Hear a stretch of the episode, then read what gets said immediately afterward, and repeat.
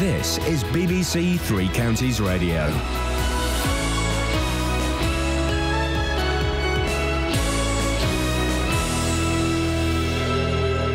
It's six o'clock. I'm Simon Oxley. The headlines warning that council tax bailiffs scare the children. Election focus will be on the economy and draw for Stevenage away to league leaders. BBC Three Counties Radio. A charity is calling for an end to sending bailiffs around to collect unpaid council tax as it upsets the children.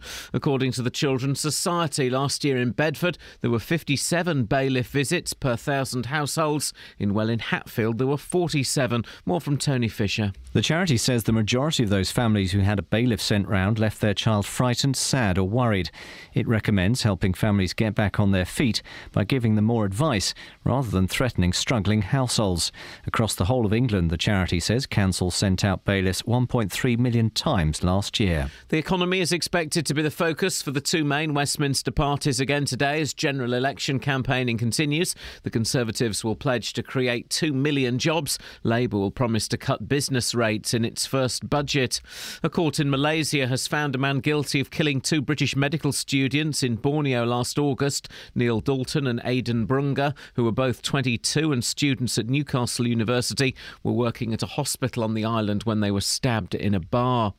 The NSPCC says 1 in 10 12 and 13 year olds are worried they are addicted to online pornography. Of the 700 youngsters questioned by Childline, 1 in 5 had viewed, viewed pornography that has upset them. More from Seema Kotecha. With many young people owning smartphones and tablets, children find it easier to view pornography than ever before. The NSPCC commissioned the company One Poll to survey 2,000 young people online with the permission of their parents. Almost 700 of them were between the ages of 12 and 13. The charity says its findings suggest that 1 in 10 12 to 13 year olds is worried they're addicted to pornography. 12% of that age group said they had appeared in a sexually explicit video. More than 2,500 rail passengers have been prosecuted for fare dodging between 2013 and 14, according to the Crown Prosecution Service, but that doesn't include those given fixed penalty notices by train operators. Martin Abrams is from the Campaign for Better Transport. The problem that we see day after day with our fares and ticketing system is that it's incredibly complicated to understand and more often than not, people are, are buying the wrong ticket for a journey without really knowing and then getting a fixed penalty notice as a result. In sport, Stevenage drew one all at League Two leaders Burton last night, a result which leaves them just two points from a playoff place. The draw also moves Graham Westley's side level on points with Luton. After the break, they came out and we had to weather a storm. We had to dig deep, we had to organise and, and show resilience, we had to run very, very hard on a very difficult surface. And I think the boys showed a terrific amount of commitment to bring the point home in the end. And world champion Lewis Hamilton expects to sign a new Mercedes contract this week that could be worth more than £27 million a year. The weather gale force winds to start the day in places, then bright or sunny spells and scattered blustery showers. A maximum temperature 11 degrees Celsius. And you can get the latest news and sport online at bbc.co.uk slash three counties. Thanks, Ox.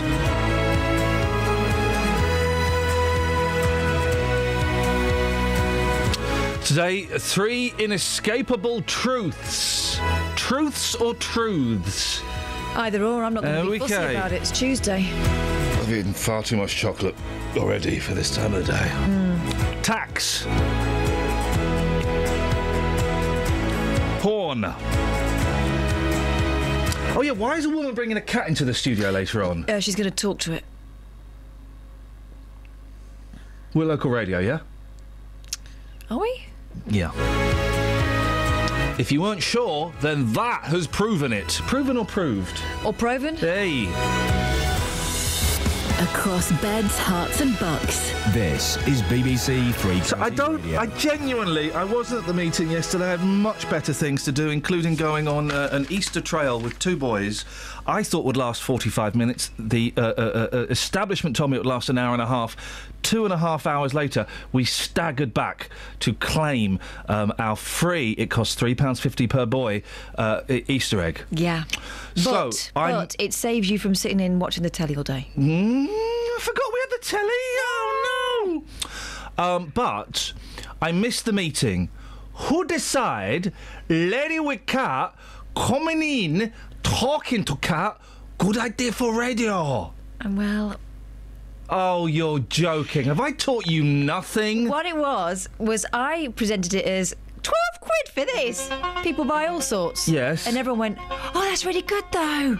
Talking to cats. No, no, no, no, no. Don't, don't put it on the noses of every of those other simpering No, idiots. whoever was there it was knows you. that I was quite sweary about it and said, "What a load of," and I did it as a joke, and then it, it got serious. What time is the woman with a cat coming in? Oh, seven fifty hours. Okay, she won't be coming in if she hears this introduction, will she? She will. Will she? Well, she speaks cat. She, She comes English, in does she? and speaks to the cat.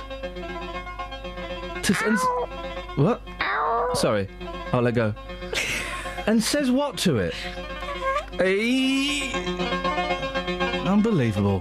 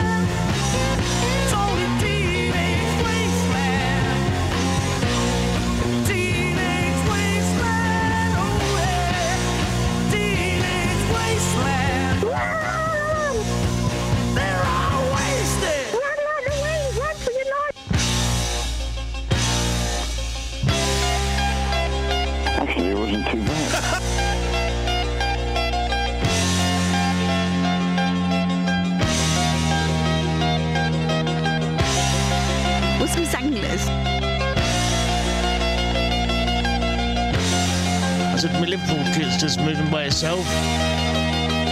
Okay, thank you, bye bye.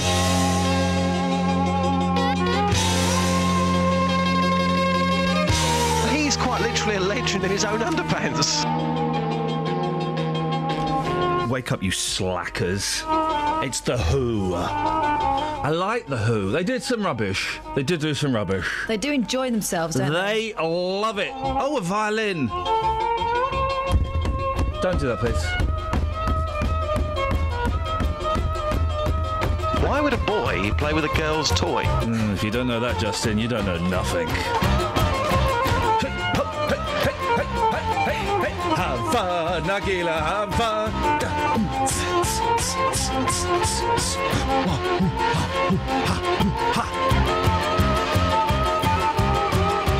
I do it in head. Oh, cheeky. Girls, the last couple of days, they've been crying into their sleep.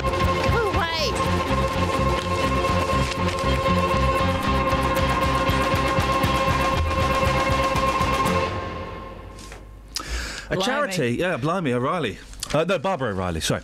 A charity is calling for councils to stop sending bailiffs to homes with children. A new report by the Children's Society recommends helping rather than threatening families who fall behind with their council tax payments. Well, last year in Bedford, there were 57 bailiff visits per thousand households. Mm, and in Welwyn Hatfield, there were 47. That's not massive percentages at all. That's, well, that's 5.7%. Uh, is it?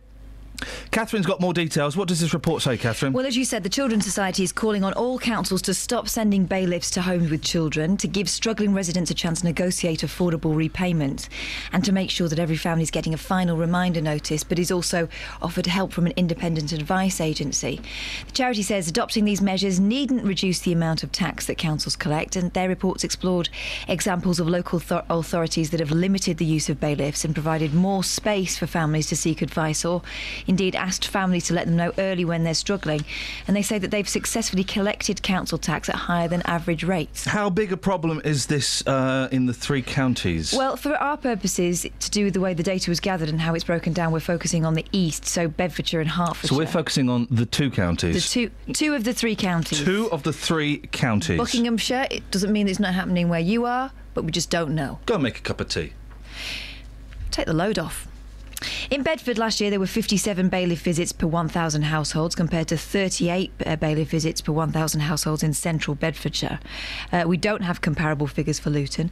Again, per 1,000 households in Welwyn Hatfield, there were 47 bailiff visits last year, 44 in St Albans, 27 in Dacorum, and only two in East Hertfordshire. Gosh, I, I do like stories that have got loads of numbers in first Yeah. thing in the morning.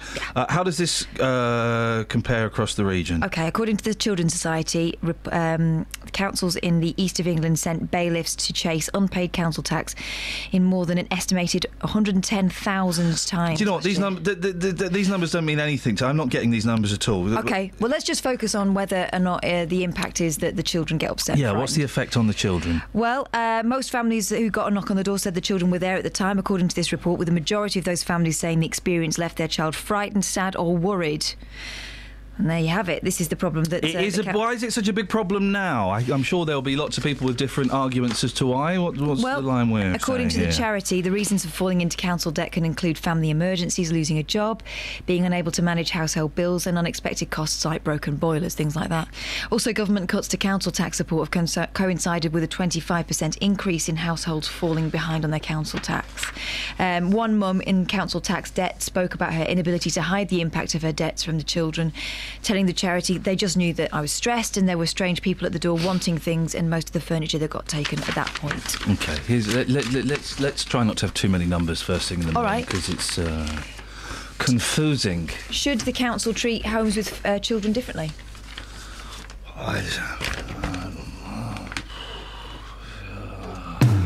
Call 08459 455 555. BBC Three Counties Radio. There's not a lot in the papers. I found that story a bit dull. If I'm completely honest. Well, uh, to be honest, the way the figures were spun yesterday were quite different, but when we actually looked at the report. Oh, one of those, was it? Well, Yeah, because it did look like Central Bedfordshire and uh, Bedford were among the highest proportion of um, And we weren't. Visits. Well, no. No, you're spinning your statistics so we think we got an interesting story and we hadn't.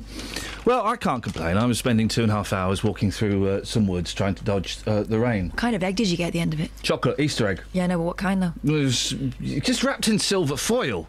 Oh, generic egg. Generic. We've got a GE, the generic egg. The boys were pleased with it. Yeah, they I tell you what was exciting. Let's go around and answer questions, okay? It was in Savill Garden. It was, it was, it was actually it was brilliant. It was too long. It was too. I tell you what. Let's have the travel, and then we'll, we'll I'll whinge about walks. Travel news for beds, cards, and bugs. BBC Three Counties Radio. It's looking fine on the M1 so far this morning, but looking at the CCTV cameras, it does look quite wet and shiny on the road surface, so visibility could be a problem. It's also been really windy overnight, so on the back roads it might be uh, some hazards. In Hedgerley on Carlingswood Road, that's got water mains work going on at Hare Hatch Lane, so that could cause some delays later on. And in Haddenham on the A418, there's gas mains works going on at New Road, and that's looking fine at the moment, but it also could cause some delays later on too. Thameslink are reporting possible delays between Bedford and Brighton because of a signalling problem. Samantha Bruff, BBC Three Counties Radio. Yes. 6.15 it is uh, tuesday the 31st of march guys uh, i'm Iain Lee these are your headlines on bbc three counties radio a charity is calling for an end to sending bailiffs round to collect unpaid council tax as it upsets the children Speaking of children, the NSPCC says 1 in 10, 12, and 13 year olds are worried they are addicted to online pornography. And in sports, Stevenage drew 1 all at League Two leaders Burton last night. BBC Three Counties Radio.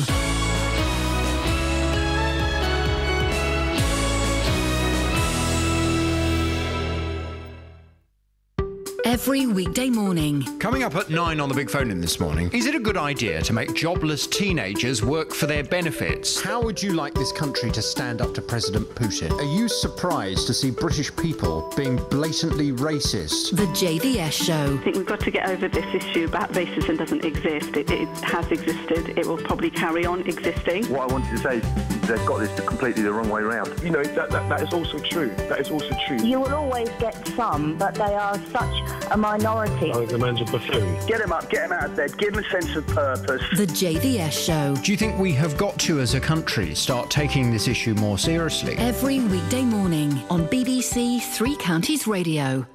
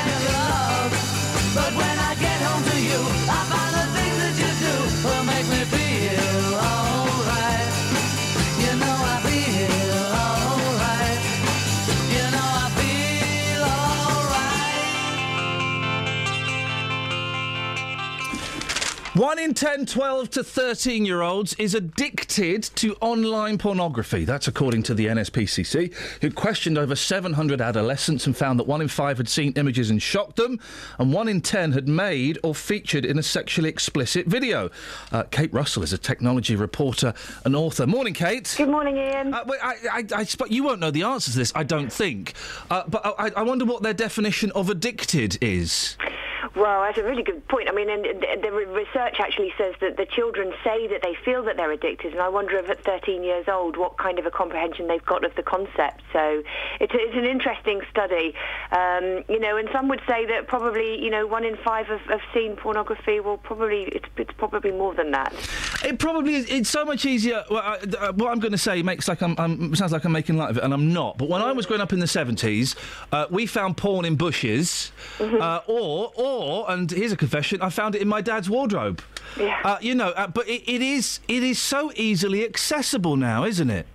It is, but you know the, the, the great thing about this uh, campaign that the NSPCC is setting off to, uh, you know, to support this um, research is that there the main thrust of it is actually to say we need to stop making it uncomfortable to talk about this and actually start speaking to young people about what is and isn't safe and what is and isn't right and how it makes them feel. And so to take that kind of, you know, the hidden um, nature of it away from, you know, and accept the fact that kids are gonna kids are gonna explore stuff online and, and porn exists and it always has done and now it's online so it's very accessible and so we're better off just sort of talking about children talking about it with children and, and making sure that they're they're comfortable with it Uh, if if you're going to let your young person have um, a telephone, know this isn't completely that there'll be other ways around it, but you c- you can get things like Net Nanny or K9 programs that um, that, that uh, have a filter on and stop you accessing pornography. Absolutely.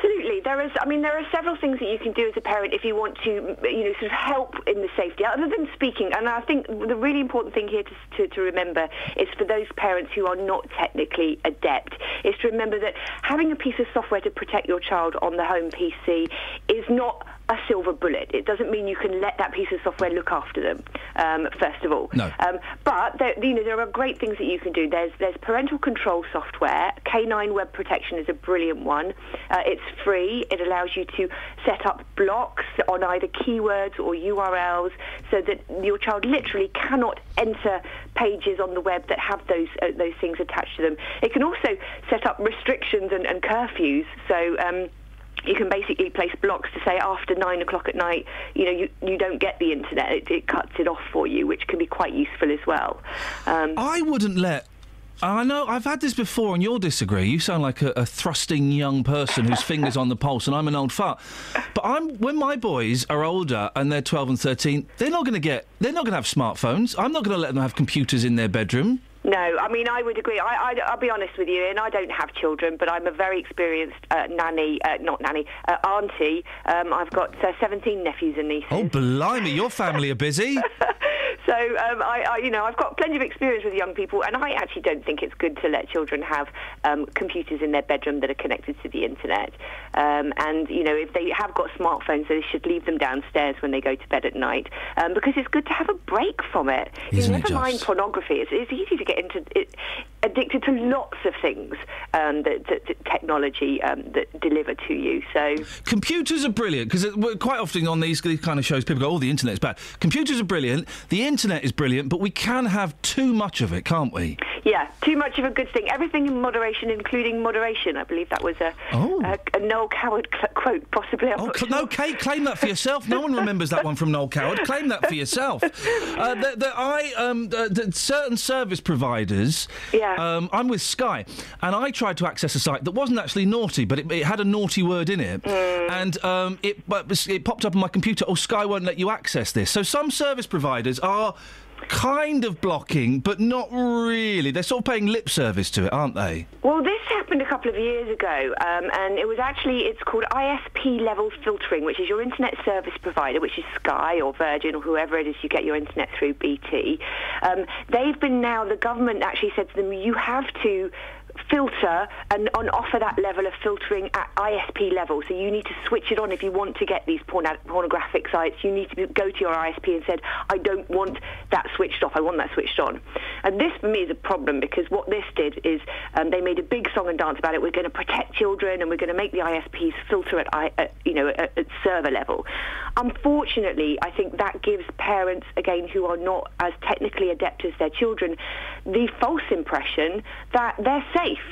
Um, when actually anything but, you know, if, if, if you're trying to protect them, I mean, that all came about after the April Jones murder and you know, it's like we want to protect children from, from predators.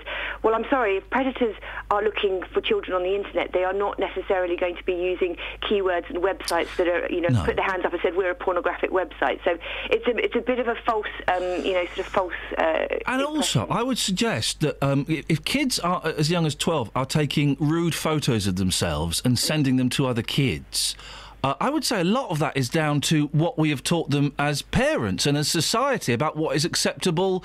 And, th- th- you know, th- surely parents should be teaching them enough self respect that they don't do that. Absolutely, you know, and, and again, if you're not, if you're a parent who doesn't know about the internet and your child is very good at the internet, use that as an excuse to spend a bit of time with them, and you know, ask them to teach you about the internet, and then you'll get an impression of where they're going and who they're speaking to. I mean, you can get keyloggers as well, right? What is it really? And I think this is something. Uh, it, it's an invisible program that actually records all of the activity Oh. that goes on on a keyboard. Oh, Um, dear. I'm saying don't do it without your child's permission Yeah.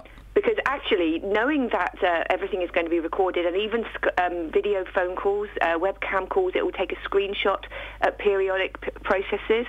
So if your child knows that's going to be going on, that's probably the best You're right. you have. It, it, it, it's better to uh, let them know that rather than come and embarrass and shame them the next day Yeah. and say, "Hey, I saw you were looking at this website." Exactly. The internet, Kate. It's all it is is porn and cats, isn't it? That's it.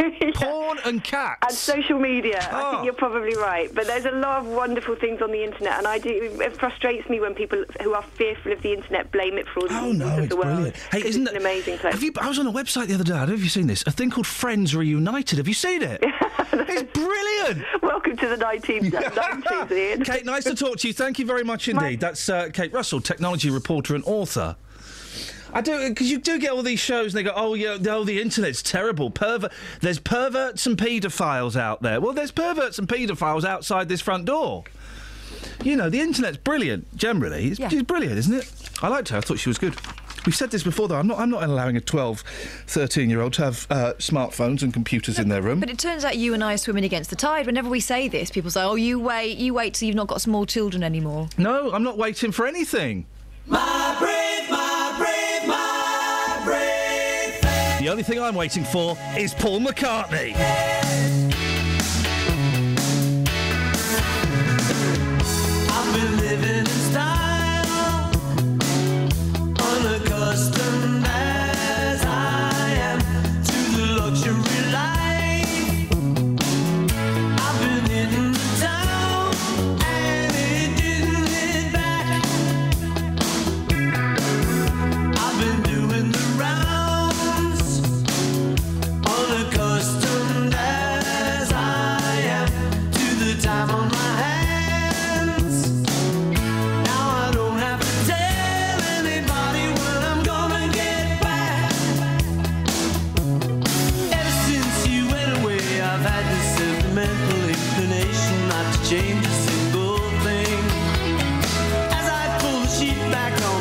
I wanna go bury my head.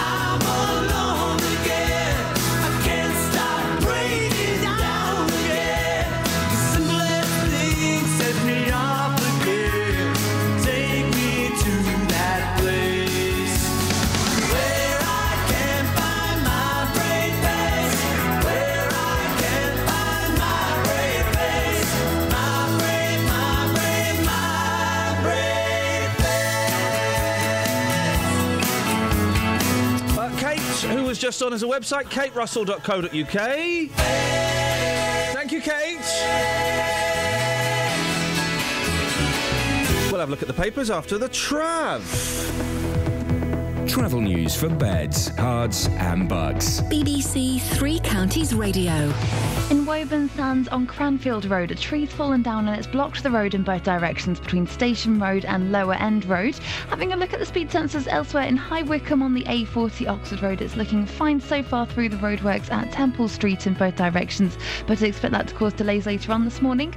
And no reports of any major delays on the motorways. On the M1 Luton Airport Spur Road, there are roadworks between the Kidneywood roundabout and Junction 10 at the main carriageway, so that could cause some delays if you're heading to the airport. And it's also looking quite wet on the road surface, so visibility could be a problem, and those strong winds to be mindful of as well. And on the trains, Thameslink are reporting possible delays between Bedford and Brighton because of a signalling problem.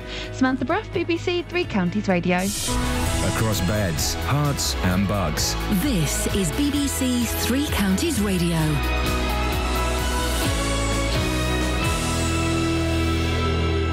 It's 6:30. I'm Simon Oxley. A charity is calling for an end to sending bailiffs around to collect unpaid council tax as it upsets the children. The NSPCC says 1 in 10 12 and 13-year-olds are worried they're addicted to online pornography, and the economy is expected to be the focus for the two main Westminster parties again today as general election campaigning continues. Three Counties Sports. BBC Three Counties Radio. Stevenage drew one all at League Two leaders Burton last night, a result which leaves them just two points from a playoff place. Both goals were own goals in the first half, with the Borough taking the lead. The draw also moves Graham Westley's side level on points with Luton. It's about what you do in the two boxes, and in the two boxes, we weren't clinical enough in the first half. They weren't clinical enough in the second half. But late on, perhaps we could have uh, got one or two bits um, of fortune in their box. If we had done, we could have come away with three big points. But I think a draw is a fair result, and a point was well earned by us. Tottenham striker Harry Kane will start for England for the first time in tonight's friendly against Italy in Turin. Here's manager Roy Hodgson. I've quite enjoyed the the you know the hype uh, around him and the speculation and the the interest and the excitement. I thought it was fantastic at Wembley on.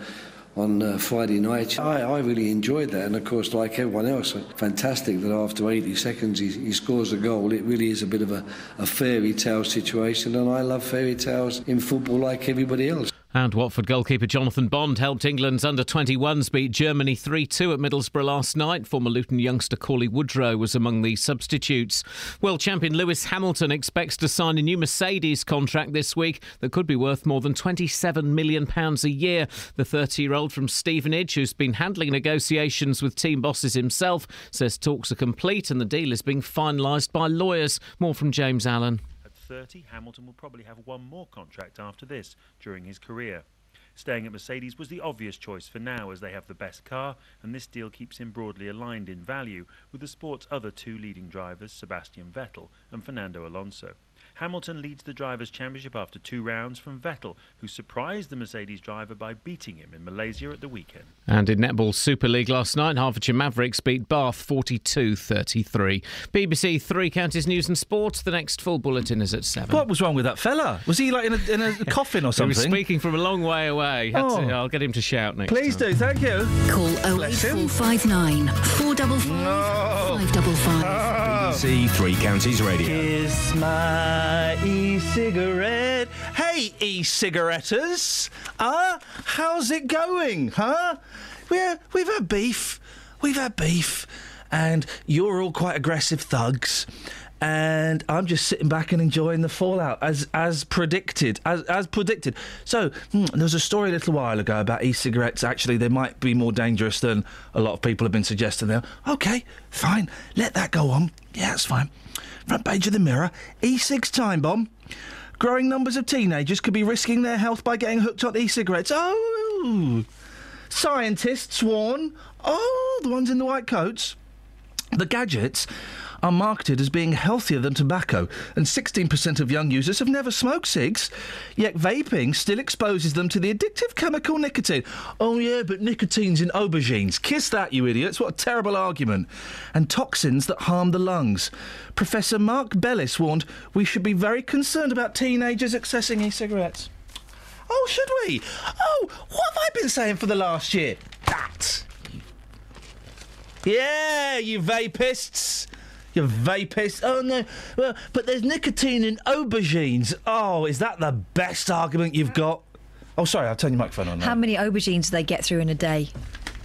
Um, also, uh, if anyone does use these things, um, is there a limited period, uh, or do you just like suck on it all day long? You can suck on it all day long. Well, then how how do you know how much you're having? You well, you refill it, don't you, or charge it up? Right, because with at least with a cigarette, there is a finite period. Does anyone use a cigarette lighter in their car to light cigarettes anymore? That's the hottest thing in the world. Mm, don't touch that. It's only hot for like a second and a half. But man alive, that's the hottest thing in the world. Wowzers. All I'm saying is, vapists who've been bullied. In fact, I'm tempted to unblock. How do I unblock people on Twitter? I think you just go through and unblock them. Well, it's going to take me about two hours. I've blocked Yeah. loads of people. Yeah, but it depends how badly you want to. I'm going to unblock all the vapists. And you can come and you can blow your vapour in my face and then apologise for being complete and utter cheeses. What you got? Benefits probe into darts feet by blind man. Ooh, uh, there's, there's so many things there. There's a probe, there's darts feet, and there's blind. A blind man played so well in a charity darts marathon. Let's just let's just bask in the glory of that. A charity darts marathon. That's a lot of hours. In it. That he was investigated over disability benefit fraud. Robert Boone, pictured. There's a picture of him there. Look, there he is with his darts. He doesn't look blind. He's got glasses on. He scored 61,000 points. in- That's not possible. In the 10 hour feat. Okay. in- including a Okay. 180. The maximum, the maximum possible with three darts, leading to some, uh, some to question whether his vision was really impaired. Yeah. The 50 year old is registered blind with no sight in one eye and only shadows visible on the other. Down, down, down, down, down, down, down, down. But he had played darts as a child and said the repetitive throwing action of the game meant he was an a- was able to achieve a reasonable degree of accuracy without seeing the board. You've got to be able to look at the board, you plum. So he was stunned to discover that a member of the public had reported him to the Department for Work and Pensions. Oh dear. Mr. Boone, who'd arranged the event to raise money for the training of two guide dogs, was called to a meet. Oh, that is mean, isn't it? So he's arranged the charity darts match, and mm. someone's Gets even- grassed him up. It gets even more suspicious. He was called to a meeting by the DWP to assess his. How did he know where to go? But he felt humiliated. Is that the end of the story? They There's just loads more, but I mean, it's mean, isn't it? Yeah, well, it, it, they have. I tell you what's mean, right? Go on. I tell you what's Tell mean. Tell me what's mean. I tell you what's mean. Tell me what's mean. That everybody is just get doing an excuse to put pictures of Poldark in the papers. He's in the mail with his chest out. Have you seen it, Kelly? No. Okay. And he's running mascara. And he's running mascara and his floppy hair and the woman painting his body because it's it's painted, it's not a real tan, and he looks it's disgusting. Anyway, Let me tell you something. Please. That man gives me not even a flicker. in the old ovaries section. Not a thing. not not a flick. Nothing. There's not a flick at all for Poldark. Really? Poldark leaves me cold dark. Poldark, not a flick for Poldark, says Catherine Boyle. Poldark hunk Aidan Turner Debatable. was bombarded with marriage proposals and raunchy questions at a Q&A session yesterday. Viewers fell for Aidan, 31, when he stripped in the BBC period drama this month. Well, that's unfortunate. And he faced questions like How do I refrain from licking my TV? And can you scythe my lawn topless? Uh, Oh dearie me, that is outrageous. Did you see this? That Brian Wilson from the Beach Boys did a Q and A on Twitter yesterday, and I will rephrase it. One young woman asked him, Brian, did you um, sleep with my mother? Uh, and uh, he replied, I don't know. Send me a picture and I'll tell you yes or no. How cool. He's in his 70s. He's in his 70s. He won't be able to remember. He didn't. Uh, she didn't say sleep with. She said. Yeah, Well- that's, that's what we say now. The response was the same. Should we have a song or do you want to do Yeah. a petit filou? Well, let's have a petit chanson and then we'll have a petit filou. Huh? Yeah, put a song on.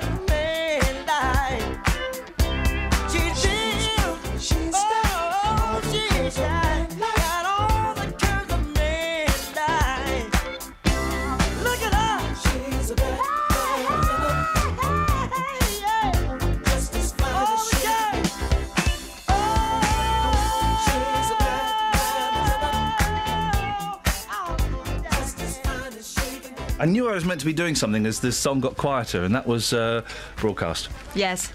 Petit filou. Yes. Petit filou. A beaucoup de petit filou. Bonjour.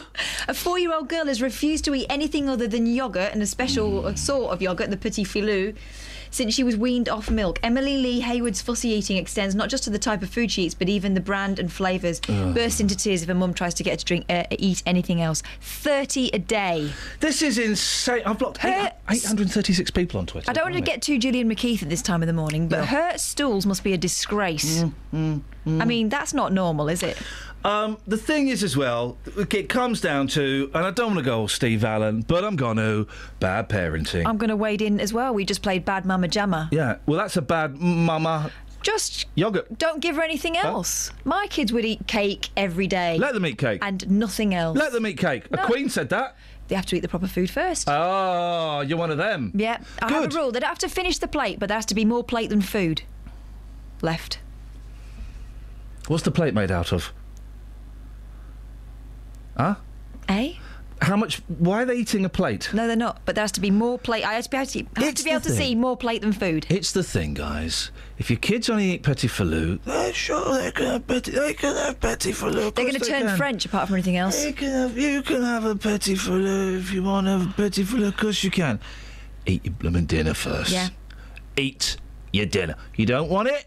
You're not, I'm not going to force them to eat. I'm not going to give them a complex about it. No. But you're not having petit filou. Thing is, as well, if she don't get a petit filou, then she'll get hungry. She'll eat something. Exactly. She'll eat something. That's what they say, don't they? Hunger makes good sauce. Mm, I don't know what that means. I'll explain it to you during the travel. Thank you.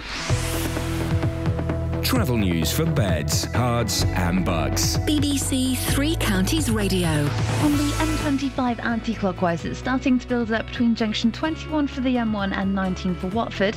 And further afield on the M25 clockwise, the QE2 bridge has been closed because of the strong winds, so traffic's being diverted using the Dartford Tunnel, but there are queues from the A127. In Cuffley on Northaw Road West, that's been closed in both directions because the trees fallen down between Cattlegate Road and Station Road. And also in Woburn Sands on Cranfield Road, that's blocked in both directions between Station Road and Lower End Road because of a fallen tree. On the trains, Thameslink have possible delays between Bedford and Brighton because of a signalling problem. And the, on the London Underground, the Piccadilly line is suspended between Hammersmith and Acton Town, and that's because of power problems. Samantha Bruff, BBC Three Counties Radio. Yes, Sammy. 6.46, it's Tuesday, the 31st of March. I'm Iain Lee. These are your headlines on BBC Three Counties Radio. A charity is calling for an end to sending bailiffs round to collect unpaid council tax as it upsets the children. Another charity says one in 10 12 and 13 year olds are worried they're addicted to online pornography. And another charity case, making a football joke, Stevenage drew one all. Oh. I don't get it. At League Two leaders Burton last night. Here's the weather with Kate. Beds, Herts, and bucks weather. BBC Three Counties Radio. Well, after a very blustery night last night, we're in for another very windy day. The Met Office has a yellow weather warning in place for the strong gusty winds, 50, 60 mile per hour gusts possible throughout the course of this morning. Also accompanied by some very heavy, squally, blustery showers. So it's really not going to feel too pleasant if you're caught out in one. Could get a bit of hail mixed in there as well. But between these showers, we should get some sunshine. The maximum temperature just 12 Celsius. It is going to feel a bit due to the wind direction. Now, overnight tonight, the strong winds will ease a little, not entirely, but they will ease enough. Now, the temperature's dropping down to three as the sky clears as well. So, frost prevented because we're hanging on to a bit of a breeze, but it is still going to be a chilly one and a chilly start to Wednesday. Some sunshine at first, but cloud moving in from the west. Could see some showers tomorrow afternoon. Still going to be breezy throughout tomorrow, just less so than today. The maximum temperature for Wednesday, 11 Celsius. And that's your forecast. Thank you. Listen up, people of the I can't be bothered with that. I can't be bothered with this as well. This intrigues me, so we're going to play a snatch. We're going to have a snatch, okay? We're Oh, gonna it's have a- gonna be awful. It's going to be awful, Justin. We're going to have a snatch. Hey, boss. It's windy out here today. I- I- y- okay, mate. Okay. We just had the weather, mate. That's all we yeah, I know. know, but I'm, I'm actually on the streets. I'm not in the studio. I'm on the streets. Oh, okay? That reminded me, as Hang I on. drove in today, I thought of the phone in. Uh, guys. What if you had blown off? Because the bins were all over the shop. I had to drive round them. Yeah, it's What's this snatch you're on about, Ian? What's blown off? Oh eight four five nine four double five five double five. Well, me yesterday, terrible. But I taught my boys two things yesterday. Go on. Proud. To pull my finger. Mm-hmm. They thought it was hilarious. You're such a cheeky, cheeky and boy. I taught them what cutting the cheese means. That's all quite late. I know, my, my wife's posh. I had them on my own all day. I got bored. I corrupted them. anyway, Boys, pull my finger. It, they uh, they were in hysteria, but then they kept trying to pull my finger too much, and I had ended up very sore. So this is listed. You've got to be careful with your condition. I know. It, well, you, Justin knows it more than more than anybody else here. There could be repercussions. Van Morrison Mm-hmm. and Michael Bublé. Oh, what? Let's have a just have a little. Hang on, the nice guy and the nasty guy. oh, which is which? That. Oh, hang on a minute. Hang on. Let's have, let's have a listen. Hang on.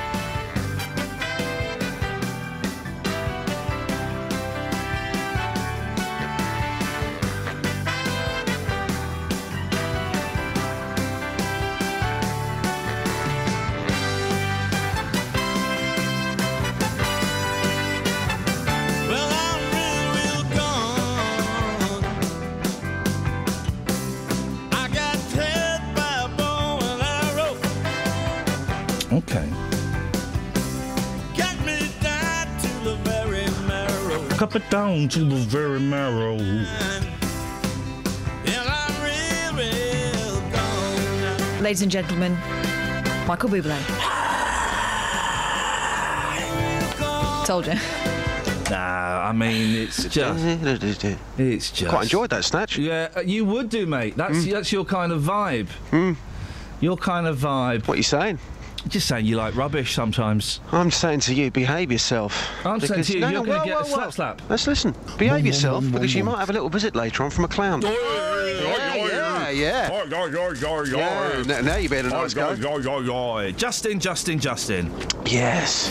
Oh, there's there's there's not a lot Well, today. I've got something for you for later on, which you might Yeah. quite like. I know you're really looking forward to having our cat expert in the studio later. no idea why that's Cat happening. chat. Yeah, Local- cat chat. local, Um, local. I've been on the streets and I've been asking people, do you talk to your cat? If so, what do you talk to your cat about? I think you might like that.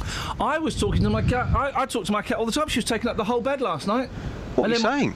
I was saying, oi, Velves, move, move your Velves. bum. Velves. what? You shorten her name. Well, yeah, of course. Bit rude, isn't it? No, I bet no, she thinks you're over familiar. no, Kay. J Dog? No, we're short names. Velvet. It gets shortened Yeah, to to Velvet. human beings, To not Velves. cats. So, oh, come on, mate. Go, No, no, you come on. You no, you come on. No, you come on. Come on, come on, come on, come on, come on. I say, she, you, you're the man who spent an hour trying to get a selfie with his mum's dog. Yeah, yeah, I was doing that for the public. Anyway, I was talking to Velves last night because she was taking up a lot of the bed, and then my youngest got in bed with me, and she doesn't normally go near him, but at night time when he's sleepy, she will. So he was talking to her. All right, do you, do you talk to Velves, as you call her? do, you, do you talk to Velves about how she's feeling? Uh, if she looks sad, I do. Yeah, of course. Okay, right. How does a cat look sad? Like that. Yeah, but that's what they look like. I'm sorry. Oh, right. It's, uh, she says You're it. coming across a bit like a, a VF this morning, a Volksface. face. You're going to come across as a PF, a punched face. Okay. After you brought the breakfast face. Funny enough, we had that conversation last week when you weren't here. What would happen if you punched me? I think we'd probably shake hands and move on.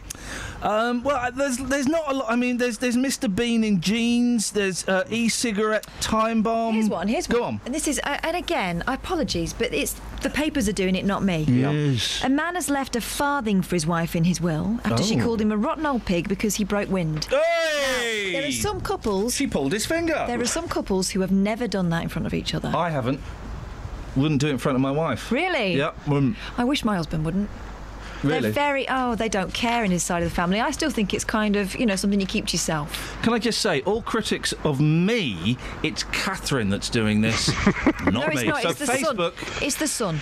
So um, yeah, I, what I would. We're not really- asking Justin to, uh, to, to go and ask people have you farted in front of your partner. It's a windy day. No, we're not. No. Are we doing this, guys? No, we're not doing this. I forbid it. E- I, even I forbid it. All right it. then.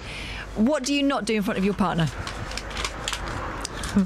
The choice is, Justin, what have you not done in front of your partner Mm-hmm. and what's blown off, but not you? Okay. Okay? Yeah. The rules are simple. I'll take it to the streets. Speak to you later. Do you know what? I'll see what happens. Ta-ra. Cheers. Ta-ta. Jamie's in Luton. Morning, Jamie. Morning, mate. Oh, you got... Oh, flipping it. What do you not do in front of your partner? Take my wallet out. Yay! Jamie, can I have a word with you, mate? No worries. Strictly uh, mano a mano. Go on then. Yeah? Um, why were you sending sexually suggestive tweets to Kelly Betts yesterday, mate? What was that all about?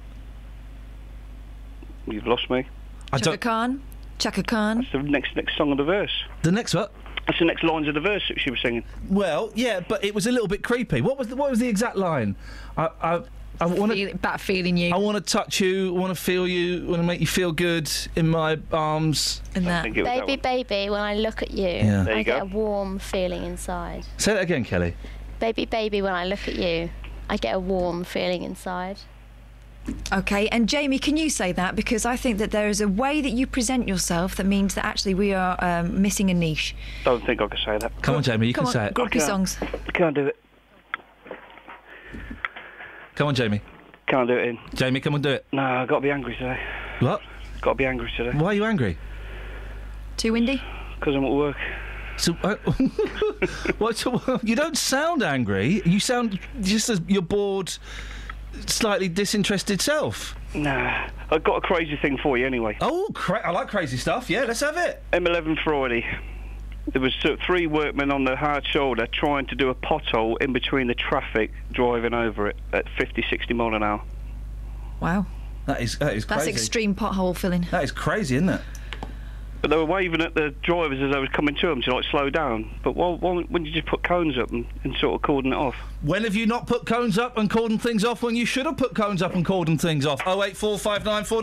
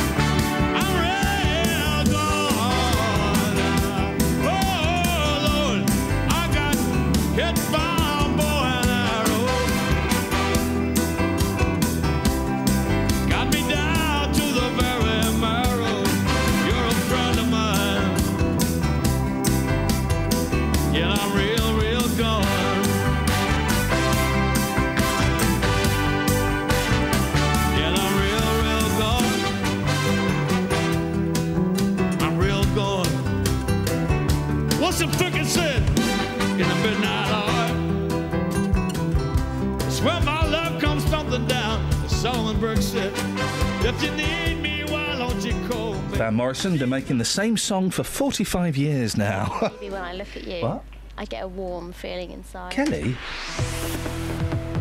Travel news for beds, cards, and bugs. BBC Three Counties Radio. Strong winds are causing some problems this morning in High Wycombe on Amersham Road. That's been blocked by a tree that's fallen down between Magnolia Dean and Totteridge Lane. In Cuffley, Northaw Road West is blocked by a tree that's fallen down between Cattlegate Road and Station Road. And in Woburn Sands on Cranfield Road, that's closed in both directions between Station Road and Lower End Road. On the motorways, the M25 anti-clockwise is slow between junction 21 for the M1 and 19 for Watford. And further afield, clockwise, the QE2 bridge is closed, so traffic's being diverted through the Dartford Tunnel instead. On the trains, Thameslink have possible delays between Bedford and Brighton because of a signalling problem, and the Piccadilly line has severe delays between Hammersmith and Acton Town. Samantha Bruff, BBC Three Counties Radio. Sammy, you all right, my love? Oh, I'm fine, thank you. We've not spoken properly for a while. It's been a bit busy. You all right? I'm good. Don't, I Are don't you? Yeah, I'm all right. I don't want you to think I'm ignoring you. Oh, well, thank you. all right, then. Oh, Speak to you later, my love. Ta-ta. Bye. Bye-bye. Local and vocal across beds, Herts, and bucks. This is BBC Three Counties Radio.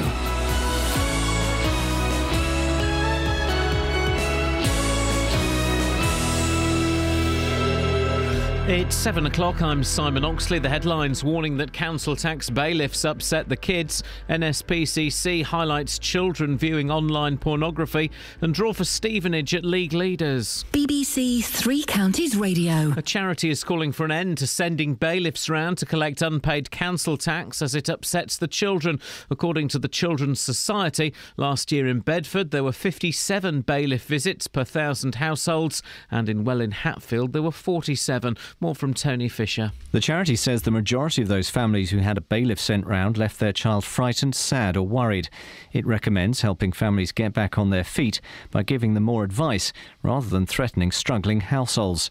Across the whole of England, the charity says council sent out bailiffs 1.3 million times last year. The NSPCC says 1 in 10, 12, and 13 year olds are worried they're addicted to online pornography. Of these 700 youngsters questioned by Childline, 1 in 5 had viewed pornography that has upset them. Kate Russell is a Hertfordshire based technology reporter. The main thrust of it is actually to say we need to stop making it uncomfortable to talk about this and actually mm-hmm. start speaking to young people about what is and isn't safe and what is and isn't right and how it makes them feel and accept the fact that kids are going to kids are going to explore stuff online. The economy is expected to be the focus for the two main Westminster parties again today as general election campaigning continues. The Conservatives will pledge to create 2 million jobs. Labour will promise to cut business rates in its first budget.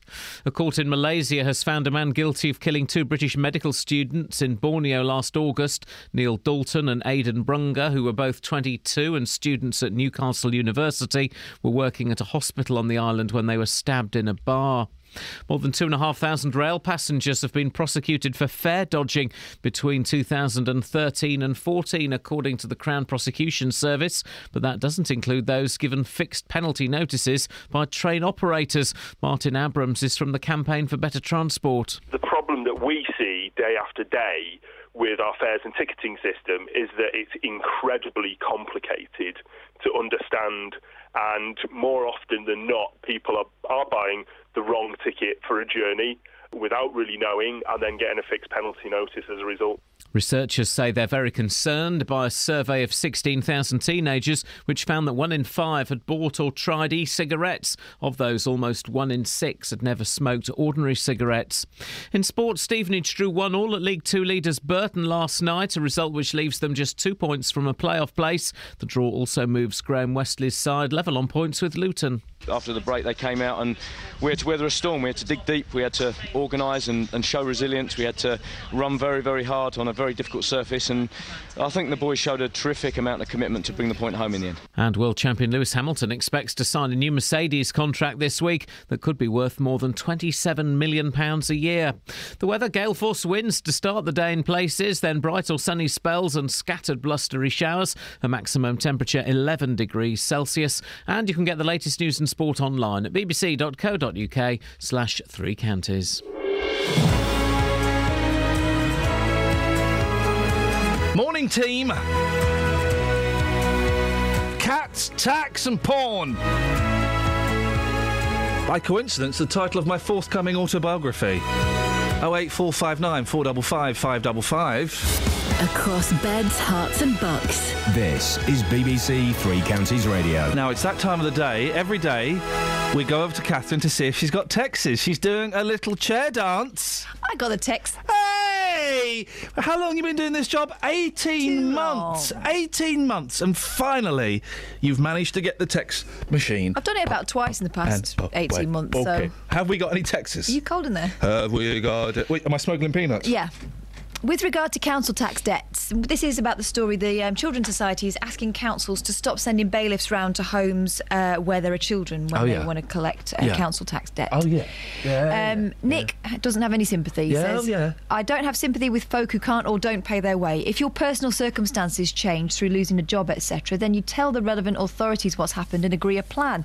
If the bailiffs are knocking on your door, it's because you've buried your head in the sand and ignored the problem. I don't have. Uh, uh, um, I don't think I have sympathy for those who don't pay their way, although there may be exceptions. You, uh, uh, surely you have to have sympathy for those who can't pay their way, don't you? Don't you? It seems a little uh, cold. Those who can't pay their way, and you know, it can happen really quickly. You can be living, you know, paycheck to paycheck, and if that disappears, you can be stuffed. Or also, it can be terrifying. There's also a possibility that a lot of these people think they'll be able to sort it out. And so that maybe they don't address it because they think, no, I, I'm not at that point yet. I will be able to sort it out. It's not until the knock comes on the door that they realise that it's gone too far. Hmm. Anything else? That'll do for now, I think. Okay, thanks very much indeed. Well, a charity is calling for an end to sending bailiffs round to collecting unpaid council tax as it upsets the children. A new report by the Children's Society recommends helping families get back on their feet rather than threatening struggling households. Uh, last year in Bedford, there were 57 bailiff visits per thousand households, and in Welwyn Hatfield, there were 47. Uh, joining me now, Amy Gibbs from the Children's Society. Morning, Amy. Good morning. Why did you carry out this research? So at the Children's Society, we work with families who are struggling, many living in poverty. And last year we found that parents told us councils were one of the most unhelpful creditors when it came to trying to deal with debts or with falling behind on, on your bills. So we did further research with parents and children. And what we found, really worryingly, is that councils are often rushing to send in aggressive and intimidating bailiffs to family homes to chase unpaid council tax. And that this is having a really, really damaging impact on children themselves, leaving them frightened, sad and worried. And with some children telling us about sleepless or stressful nights. And that's why the Children's Society is campaigning on this issue and why we're calling for all councils to stop sending bailiffs to families with children. Com- a complete blanket ban on sending uh, d- bailiffs to children, uh, to, to families with children.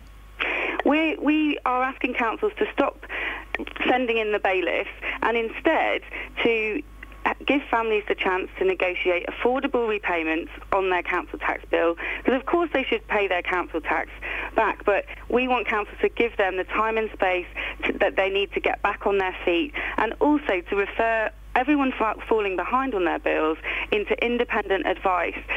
Really worryingly, we found that one in ten families weren't signposted by their council to get any advice.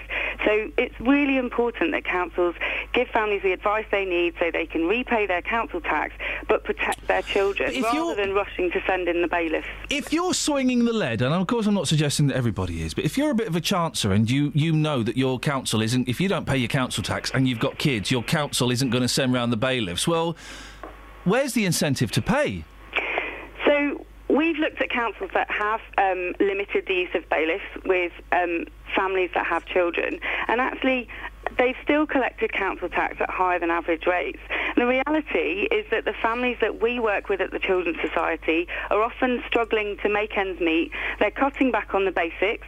They're making impossible choices sometimes, such as whether to heat their homes or whether to put a hot meal on the table. And some of the parents we spoke to, they're actually taking on more debts from people like payday loan companies to pay their council tax back. They do want to pay their way, but they're struggling to provide for their children. And that's why it's so important that councils don't rush to enforcement action and rush to get the bailiffs knocking on the door, but give families that space and advice that they need to make affordable repayments Yeah. so that their children aren't, aren't Is, is it is it the bailiffs themselves that are causing the stress, or is it that that just the general lack of funds that's causing the stress in children?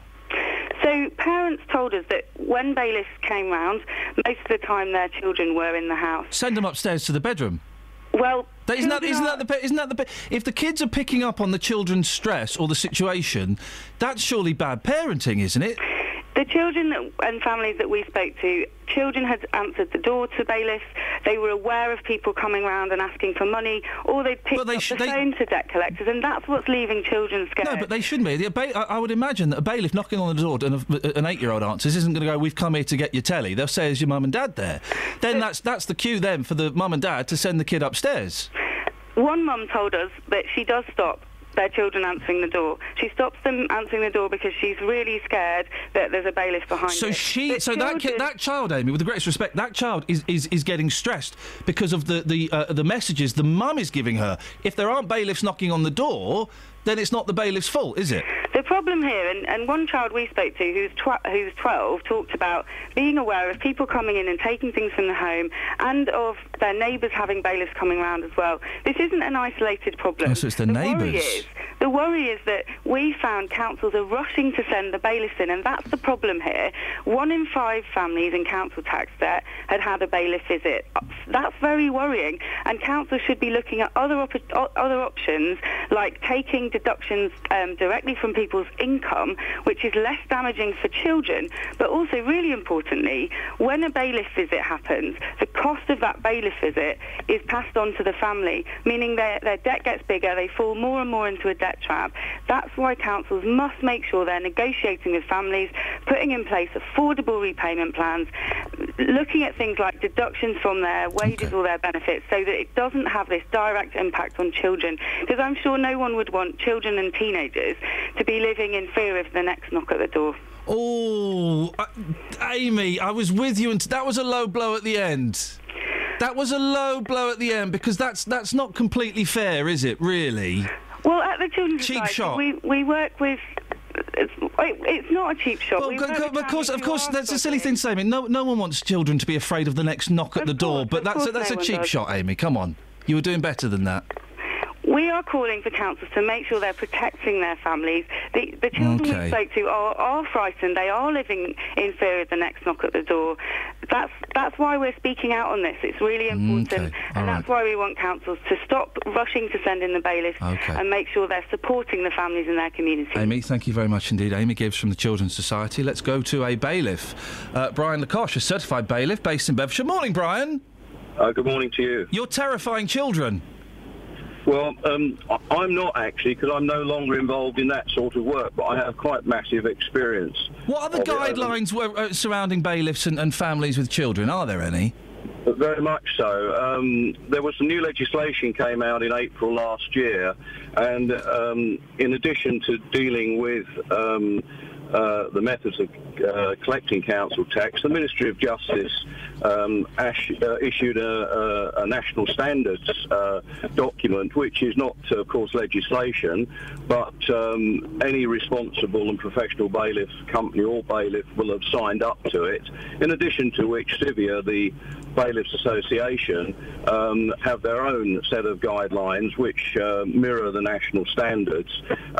What, what is more, uh, councils will also um, uh, make impositions on bailiffs in the way that they uh, deal with matters, in particular uh, relative to dealing with What are the guidelines, I'm Barry? You, uh, Brian, sorry. You turn up at someone's house, you've got to collect a thousand pounds worth of equipment, and there's a 12 year old and an 8 year old there. What, what, what can you and what can't you do? Uh, the, the the national guidelines state that you must withdraw without doing anything.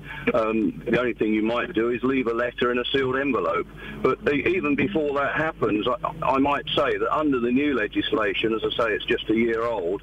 Um, the bailiffs have to send out um, a, a notice of enforcement by post or hand deliver it to the debtor's house, giving uh, the debtor uh, a minimum of, of seven days, and usually it's up to ten days because it excludes Sundays and bank holidays, um, for them to contact the bailiff, or for that matter the council, and come to an arrangement for, to pay. Um, uh, the use of a bailiff by councils is very much an option of of very last resort. Councils are becoming far more proactive uh, themselves at collecting debt, and it's only the um, real uh, small number of uh, cases that are sent to uh, bailiffs by councils. Brian, it can be, of course, by the very nature of having a couple of, and it's uh, generalisation, but a couple of big burly blokes turning up saying we want a thousand pounds or we're going to take the telly. It, it, it can be intimidating and it can be upsetting, can't it? Of course. Uh, yes, I totally agree with that. And the Children's Society are a very worthy uh, uh, cause uh, and organisation. But I do think they've, they've been a bit headline uh, grabbing here for reasons uh, best known to themselves. And I, I'm, I'm somewhat circumspect about their, their, their figures and their data, because although we haven't got time probably to debate it here. Um, I, I, it's my belief and, that councils do not keep data relative to what children in their household when they send the bailiffs out.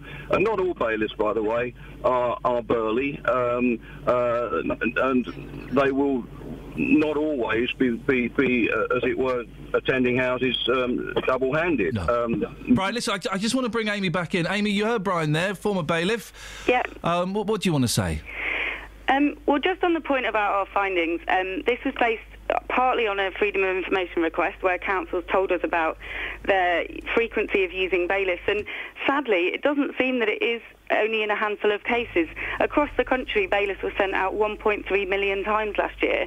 And as I said earlier, one in five families in council tax debt had had a bailiff visit. And the, the statistics we're talking about from parents and children are from a survey, a poll that we conducted with parents and children.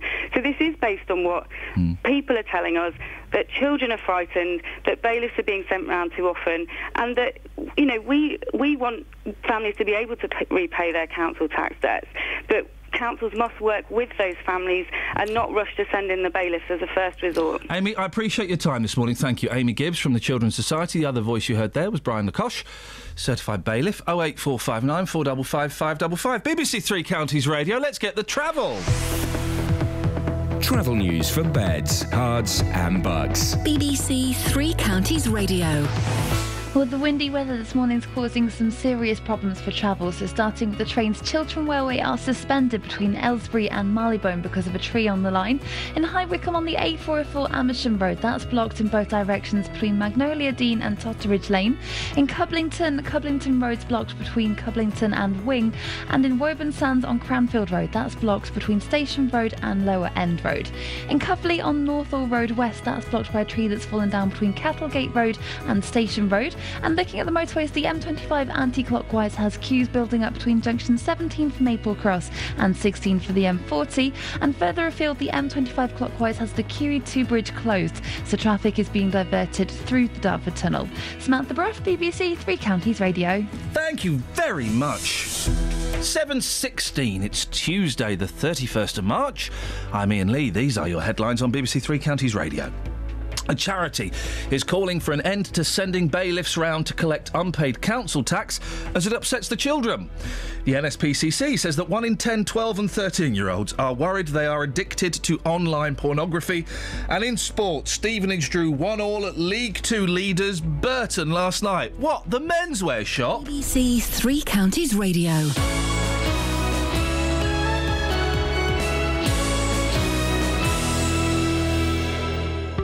Sometimes in life, things don't always go to plan. It worked perfectly for two and a half, three years till two days ago. He should refund me £1,900. Which is where we come in. We managed to get them to agree to come back in to the property on an agreed date. The JVS show takes on your consumer problems But I've basically lost the whole lot in administration charges. and helps to get to the right solution. I've received a cheque back for £578. Jonathan, I can't thank you enough. I don't know how you do what you do, you and your team. The JVS show, weekdays from 9, here on BBC Three Counties Radio. Call 08459 455 555. BBC Three Counties Radio. 1 in 10, 12, and 13 year olds say they are worried they are addicted to online pornography. Uh, that's according to the NSPCC, who question over 700 adolescents. The charity says that childline callers suggest viewing porn is now a part of everyday life and it's adding to the pressure to do things they're not ready for. Uh, Steve Pope is a psychotherapist who works with porn addicts as young as 10 years old. Steve, I, I'd be curious to see exactly what these young people were asked. Uh, would a 12 or 13 year old necessarily know that they were addicted to porn? Well, I think they know these days when it's a problem, um, and certainly enough to the extent where more and more are talking to the parents about it and coming to see us. So, Tell, tell- for those who don't, who would be surprised by the phrase "addicted to porn," in, in your expert opinion, what, what what does that mean? well, it's where it becomes a compulsion. It, where- where, say, for instance, with a kid, they come in from school and instead of going on the laptop to see what the local Tottenham Arsenal result was, they're straight on getting a hit, getting a fix from looking at uh, various internet sites, and, and that's what's happening. It, it, we might have problems with drugs, but with the drugs, you've got to find money, you've got to find a dealer. With internet porn, they get straight on and they get a rush, and the, the taboos, that. the, the, the porn levels, or the, the harder the porn uh, goes goes higher and higher as they're looking for a bigger and bigger hit. That's the problem, and then they take the porn into reality, and that's when we get the acting out and the kids at risk. Uh, We'll, we'll, we'll, talk about the crossing over into reality in a little bit, but it, it ha- I'm, I'm such an old man, Steve. As I was saying earlier on, and, and it sounds like I'm being flippant. my yeah, well, exactly. Well, you know, in the 70s, you'd find you'd be lucky if you found a copy of Mayfair in the bushes. And I remember watching me and my mates watching our first uh, porno film at the age of 14. Oh, it was flipping horrible, and it was, you know, and it was, uh, it, it, it, it was horrible, and it was unpleasant, and but kids as young as 10, 11 and 12, I suppose, they, they're carrying it around in their pocket, or, or at least access to it all the time, aren't they? Exactly, and what happens is, you know, you've got peer group uh, pressure. You know, one, what, as you say, somebody found a copy of Mayfair in our day, or Men Only, I think was the thing, uh, and uh, they, they would, you know, it would get shared around. The same thing's happening with social media. You know, one, one kid will find a site.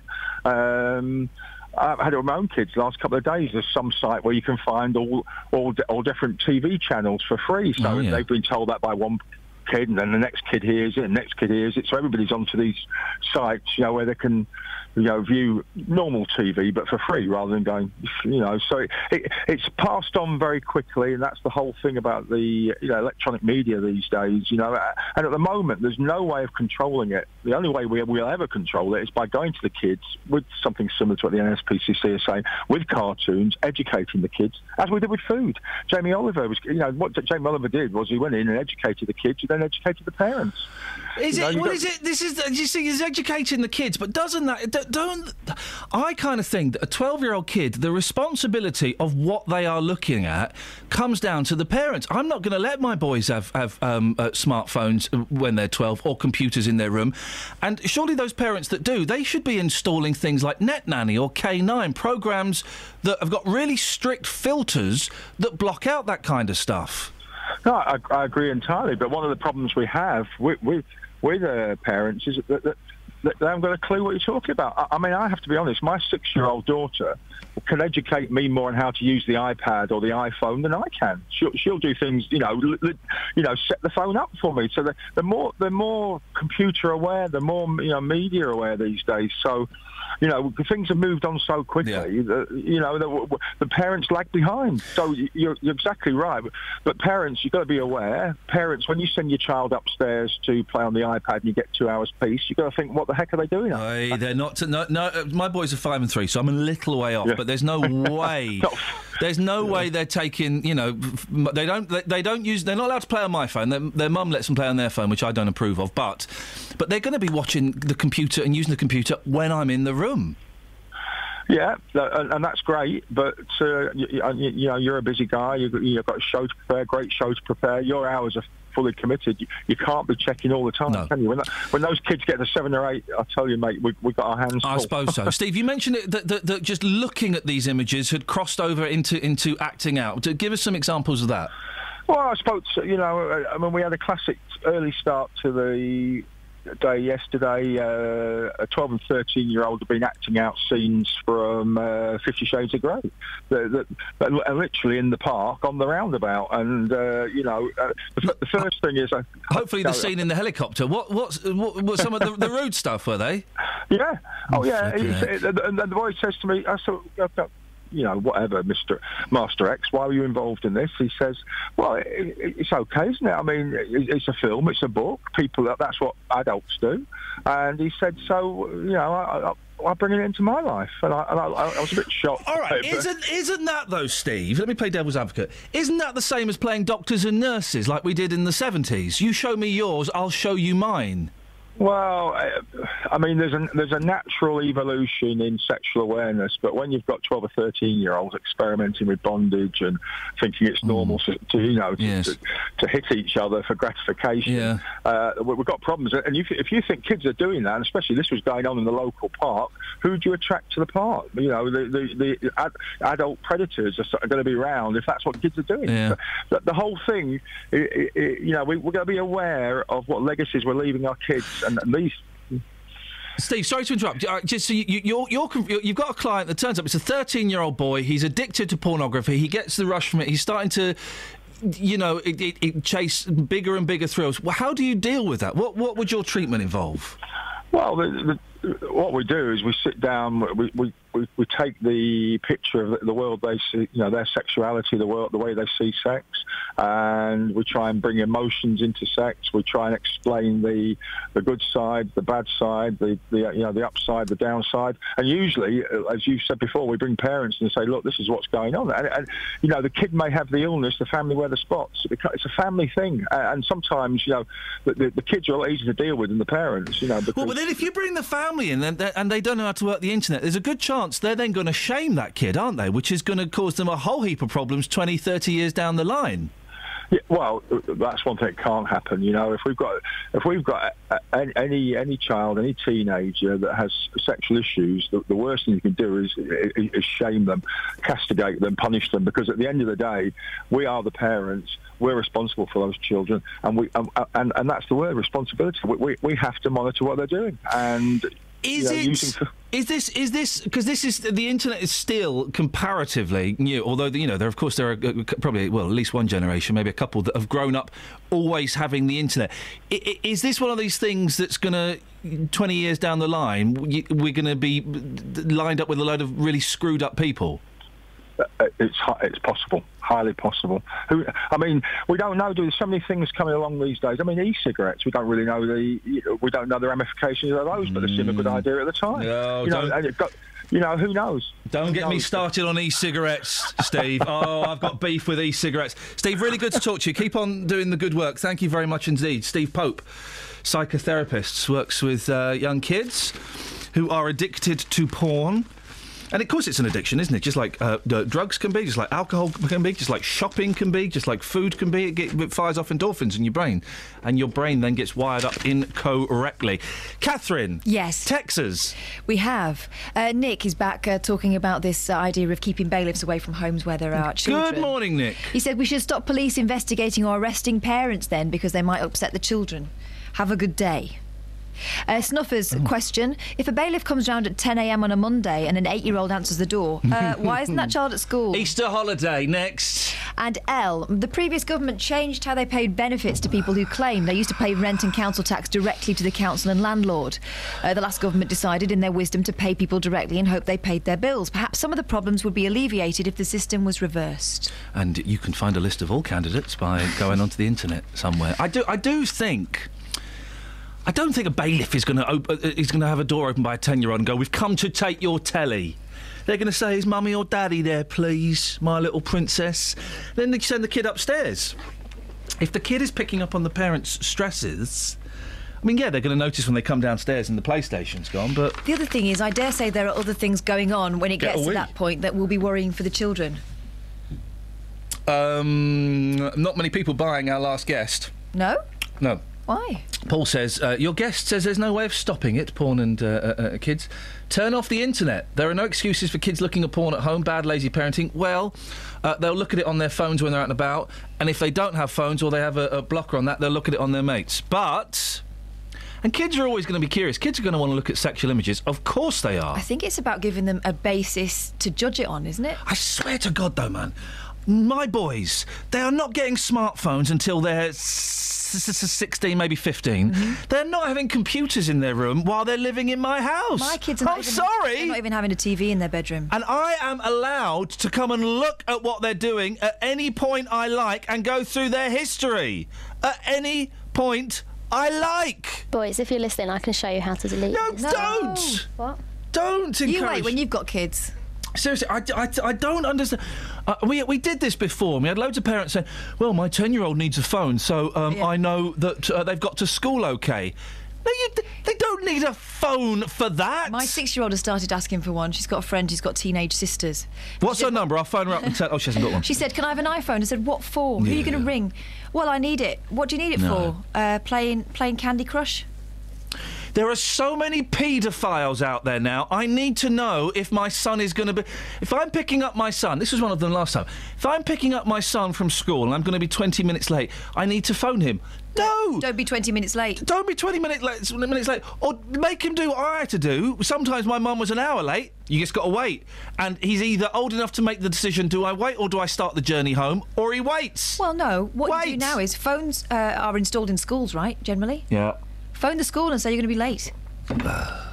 Kids don't need kids. Here's right. Here we go. Kids don't need phones. I'm going to give you the statement uh, you discuss. Someone, someone, try and prove me wrong on this statement. Kids don't need phone. Oh eight four five nine four. Unless, of course, they're going to phone me now, but they can use yours. Oh wait, unlock the, the take the padlock. We used to have phones with padlocks on. Not my not my house. Although we had uh, one phone and it was on the phone table in the hallway. In the hallway, You had to ask permission to use it. It was a big deal when a phone got installed in Mum's room. But And do you uh, remember when your girlfriend or boyfriend would ring up? No. Oh, embarrassing. I don't. It's for you. It's a boy. Or my friends had a phone. It had a lock. There was a lock was with, with a key was in the number one, so you couldn't dial. Yeah, you worked out you could tap the, the receiver and you could make a phone call like that, but that was tricky. Phones weren't interesting then anyway. They were too long to have to dial. Exactly. Wait for it all to go back round and then dial. If you were calling the police, you were there for ages. Imagine how uh, long it took to send a text doing that. Travel news for beds, cards, and bugs. BBC Three Counties Radio. In High Wycombe, Amersham Road is blocked in both directions between Magnolia Dene and Totteridge Lane because the tree's fallen down. And in Cublington, on Cublington Road, that's also blocked between Cublington and Wing for the same reason Chris called to say. In Woburn Sands, Cranfield Road's blocked between Station Road and Lower End Road.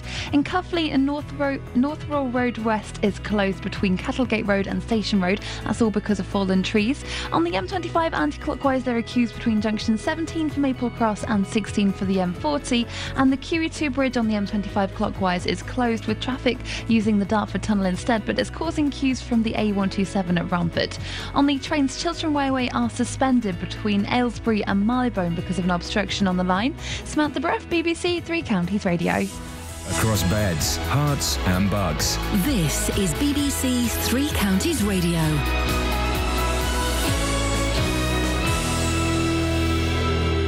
It's 7:30. I'm Simon Oxley. A charity is calling for an end to sending bailiffs round to collect unpaid council tax as it upsets the children. The NSPCC says 1 in 10 12 and 13-year-olds are worried they're addicted to online pornography and the economy is expected to be the focus for the two main Westminster parties again today as general election campaigning continues. Three Counties Sports. BBC Three Counties Radio.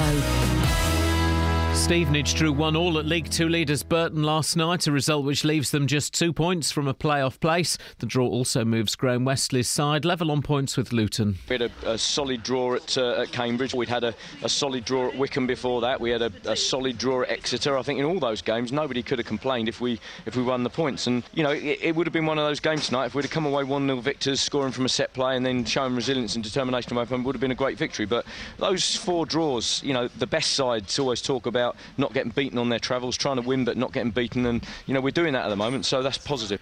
Tottenham striker Harry Kane will start for England for the first time in tonight's friendly against Italy in Turin. Captain Wayne Rooney is looking forward to playing alongside him. I think we all are. It's a big opportunity for Harry to start the game. Obviously, um, he done great when he come on uh, on Friday night. So a different test uh, against a, a good Italy team will be a big test for him, and hopefully he does well. It's um, a big game for us all, but his first start in Italy well will be tough, and hopefully hopefully I'm sure he'll be ready for that and excited to play. And Watford goalkeeper Jonathan Bond helped England's under 21s beat Germany 3 2 at Middlesbrough last night. Former Luton youngster Cauley Woodrow was among the substitutes. World champion Lewis Hamilton expects to sign a new Mercedes contract this week that could be worth more than £27 million a year. The 30 year old from Stevenage, who's been handling negotiations with team bosses himself, says talks are complete and the deal is being finalised by lawyers. More from James Allen. At 30, Hamilton will probably have one more contract after this during his career. Staying at Mercedes was the obvious choice for now as they have the best car, and this deal keeps him broadly aligned in value with the sport's other two leading drivers, Sebastian Vettel and Fernando Alonso. Hamilton leads the Drivers' Championship after two rounds from Vettel, who surprised the Mercedes driver by beating him in Malaysia at the weekend. And in Netball Super League last night, Hertfordshire Mavericks beat Bath 42 33. BBC Three Counties News and Sports. The next full bulletin is at 8. Call 08459 455 555. BBC Three Counties Radio.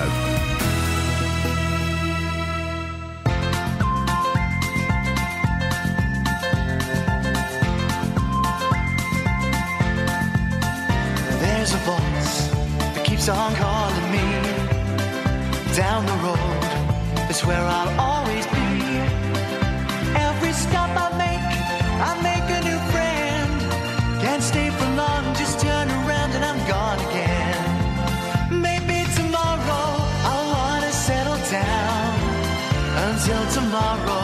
I'll just keep moving on down this road that never seems to end when new adventure lies just around the bend. So if you wanna join me for a while, just grab your hat, come travel light, that's hobo style. Maybe tomorrow I'll wanna settle down. Until tomorrow,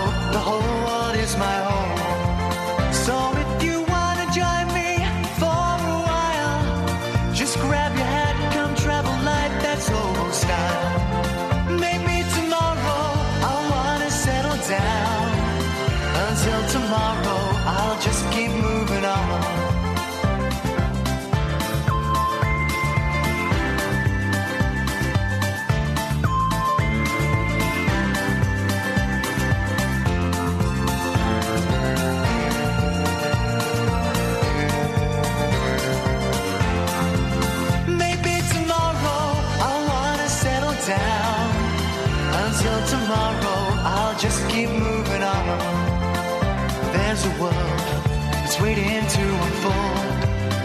A brand new tale no one has ever told. We've journeyed far, but you know it won't be long. We're almost there and we've paid our fare with a hobo song. Maybe tomorrow I'll wanna settle down. Until tomorrow,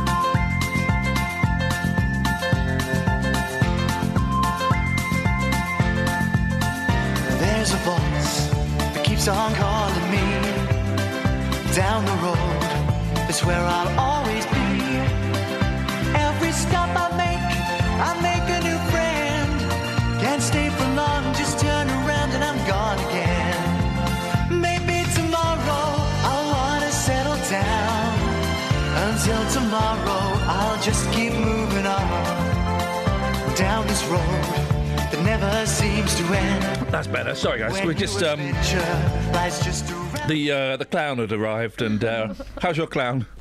Delicious. Dennis. Good morning, Iain. Thank you for that song. Yeah, That- that's a great one. Get out, throw the kids out, and tell them to go and find a new life. They're only five and three, Dennis. Is a little bit harsh. I know. Now is the time for exam. You know, they start to explore. I had a good day yesterday. It's half term, right? So, I, and I, had- my wife was working yesterday, so I had the kids, and um, I was very, I was so tired, Dennis. It, I was tempted to spend the day watch. By the way, parents, I uh, sympathise and empathise with all of you that have watched Paddington 25 times since Friday because it came out on DVD. And I was tempted just to bung Paddington on again, and I didn't, Dennis. I went to Savill Gardens. There's an unfortunate name. Um, and uh, we took the boys. I took the boys on a, an Easter trail where they had to follow clues, and they got an Easter egg at the end. And the woman, I thought it would take about 45 minutes. The woman said it would take an hour and a half. It took us two and a half hours. They were knackered. And I sent Catherine a picture because by the end they were they were flagging.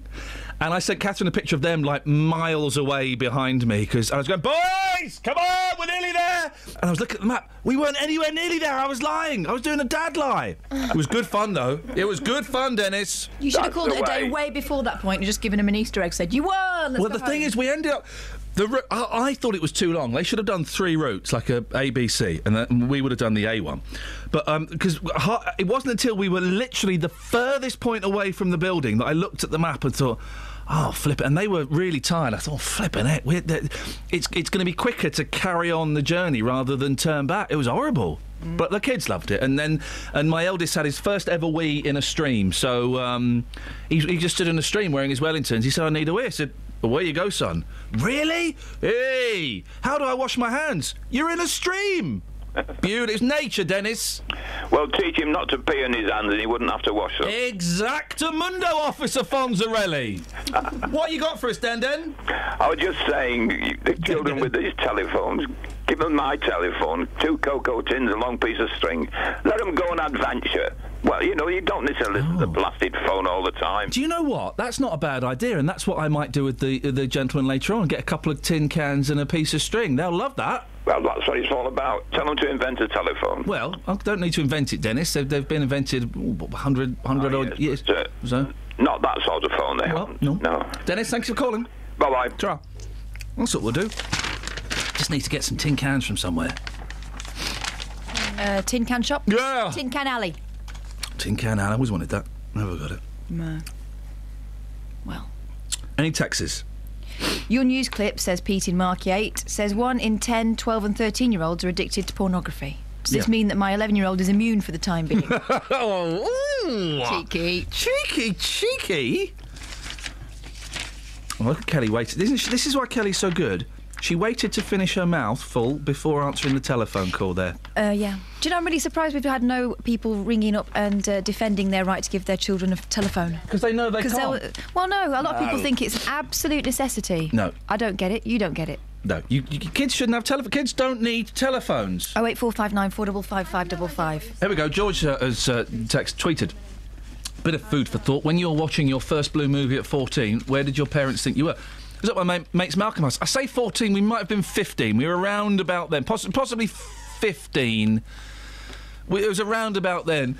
Um, well, they thought I was out with my friends, which I was. It was me. It was Bob. It was Malcolm. Uh, it was Wayne. I think Wayne supplied it.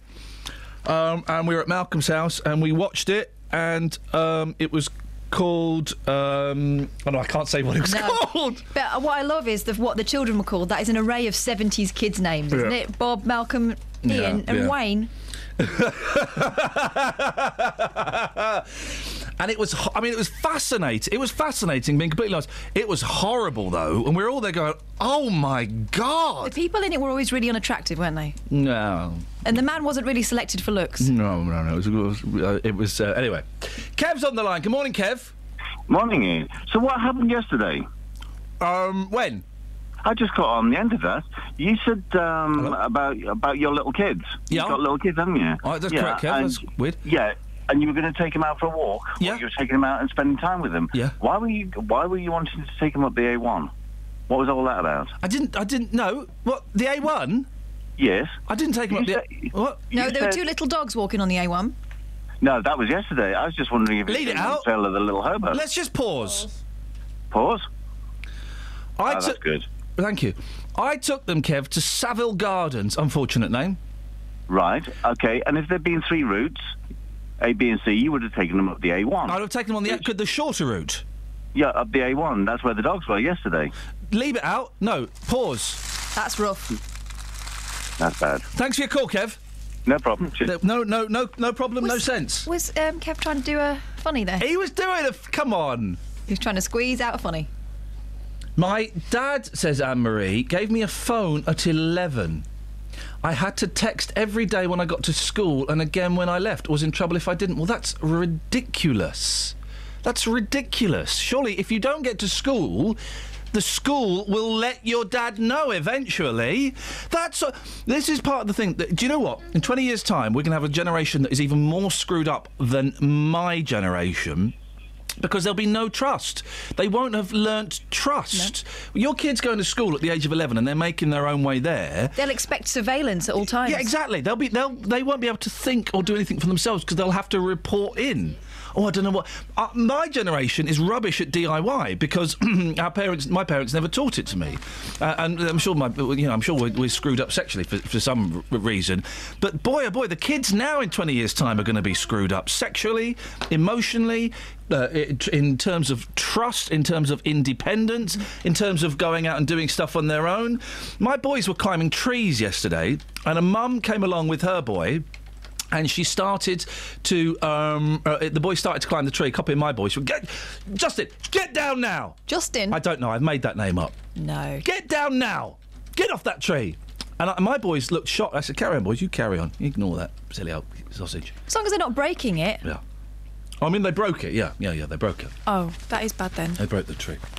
That was a Queen's tree, wasn't it? Aye. I'm going to tell her. 08459 455 555. Coming up next, Talking Cats. Is that, have I got that story right? Yeah. Okay. Oh, hang on. Travel news for beds, cards, and bugs. BBC Three Counties Radio. On the trains, the wind's causing some major problems. So London Midland services are suspended between St Albans and Watford Junction because there's an obstruction on the line, and there's a replacement bus though replace uh, taking passengers between Watford Junction and St Albans. On Chiltern Railway, that's suspended between Aylesbury and Marylebone because of a tree on the line, and on the roads in High Wycombe on the A404 Amersham Road, that's blocked in both directions between Magnolia Dene and Totteridge Lane. Other roads being affected by the weather this morning in Cublington, Cublington Road is closed between Cublington and Wing. Woburn Sands is at Cranfield Road closed between Station Road and Lower End Road. In Cuffley on the Northaw Road West, that's closed between Cattlegate Road and Station Road. And having a look at the motorways, it's quite busy on the M25 anti-clockwise with queues between junction 17 for Maple Cross and 16 for the M40. And further afield, the QE2 bridge is closed on the M25 clockwise. Samantha Bruff, BBC Three Counties Radio. Yeah. 7.45, it's Tuesday the 31st of March, I'm Iain Lee. These are your headlines on BBC Three Counties Radio. A charity is calling for an end to sending bailiffs round to collect unpaid council tax as it upsets the children. The NSPCC says 1 in 10, 12 and 13 year olds are worried they are addicted to online pornography. And in sport, Stevenage drew 1 all at League Two leaders Burton last night. Let's get the weather. Here's Kate. Beds, Herts and Bucks weather. BBC Three Counties Radio. Good morning. Well, it was a very blustery night last night, some very strong gusts of wind, and it's going to continue today. The Met Office has a yellow weather warning in for the strong winds. In the last hour or so, across all three counties, we've seen gusts ranging between 40 and 55 miles per hour. So, some very strong gusts, and they're going to continue. We've also got one or two showers as well, just working their way in.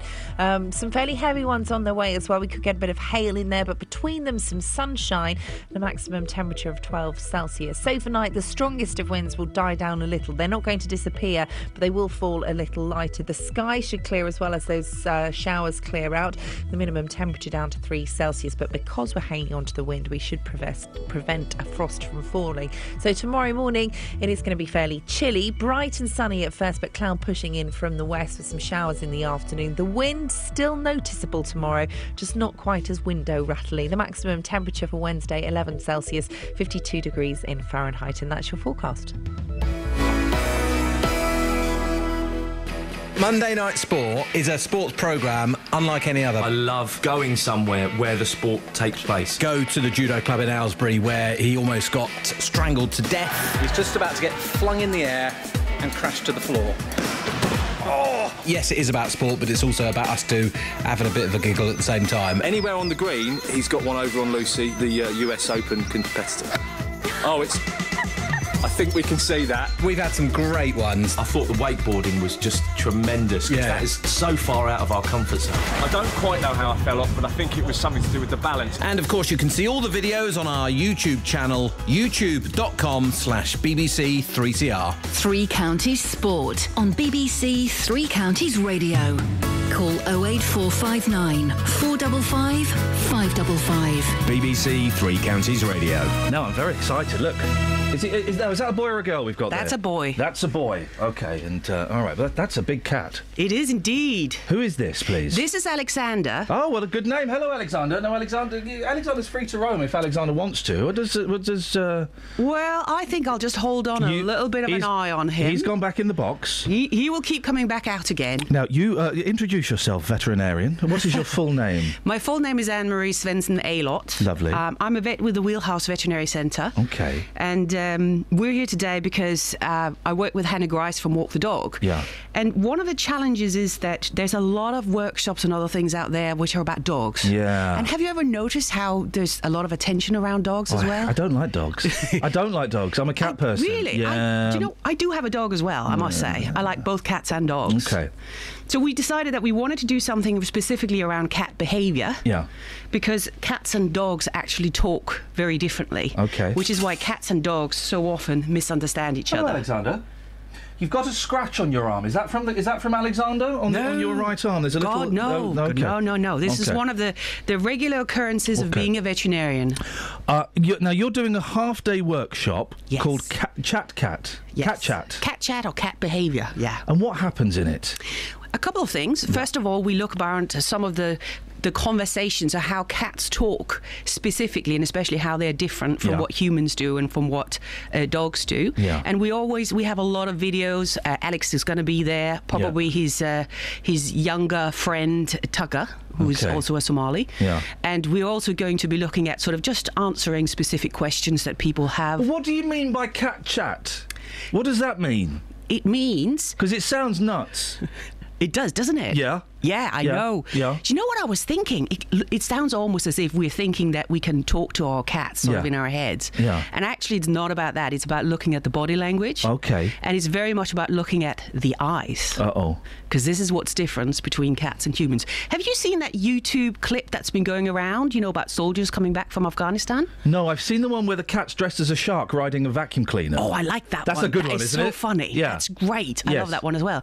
But there's one that's been all sorts of things on Yeah. With uh, dogs coming, you know, where soldiers come back and the Yeah, dogs yeah. are ecstatic. And they put one on where it was cats. Yeah. And basically the cats were like, whoa, I don't want to talk to you. Yeah. And that was all in the body language. Right. Because when we as humans, we meet somebody that we really like, Yeah. we look at them, we Yeah. smile, we lean forward, we go to, you know, maybe to shake their hands. Yeah. If you do that to a cat, you're essentially saying to the cat, Can't shake a I'm going to come and attack you. So the cat goes, That's it, I'm out of here. Yeah.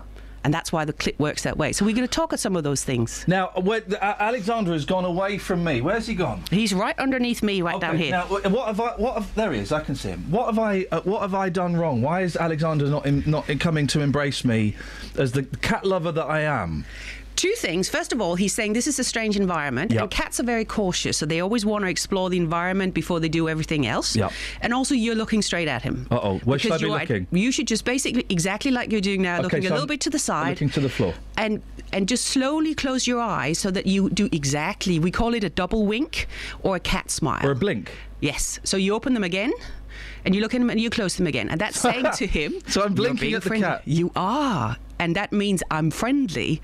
I like you. I want to be friends. He's not even looking at me. No, that's because he's focused on the surroundings. But what it does mean is that he's going to be more comfortable here. Okay. But don't don't headbutt the microphone because that might make funny noises. Actually. What does um? What does that mean? To the cat, Yeah. to the cat, it means He's that going there's- crazy for it. he is.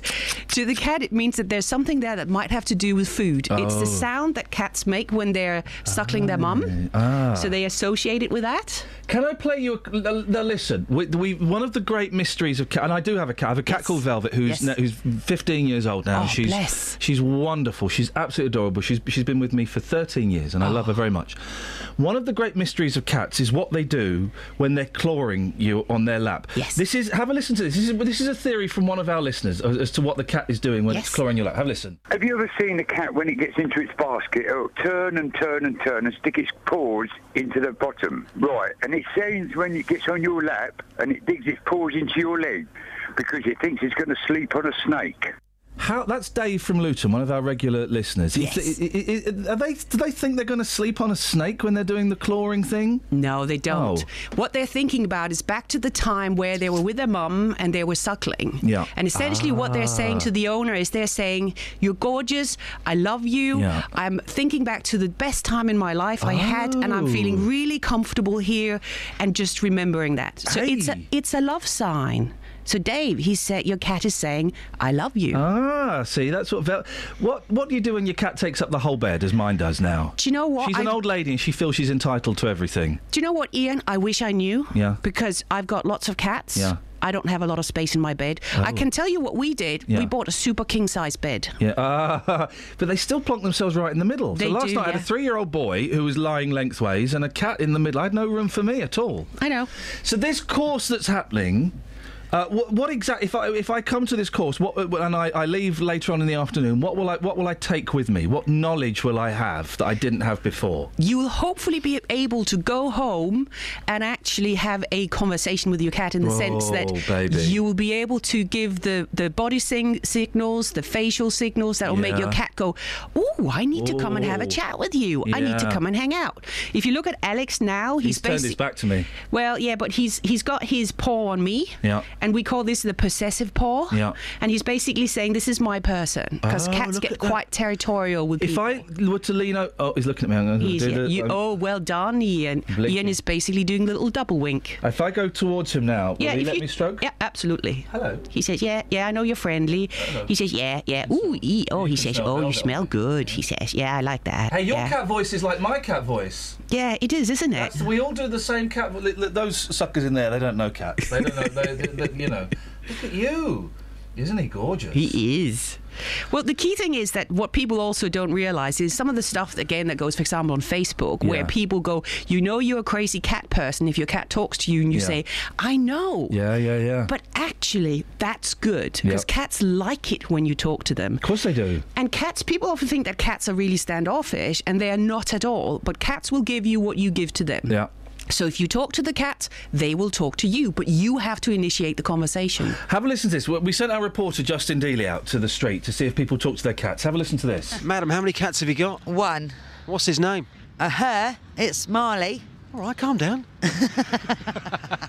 Be honest with me. Be honest with me. I am. Do you talk to your cat? Yes, I do all the time. And what do you talk to your cat about? Anything, anything that I'm on cross, whether she's like had a good day, just about day-to-day things. Really. You ask your cat whether your cat's had a good day. Yes. What sort of response do you get? Meow. You're not winding me up either, are you? No.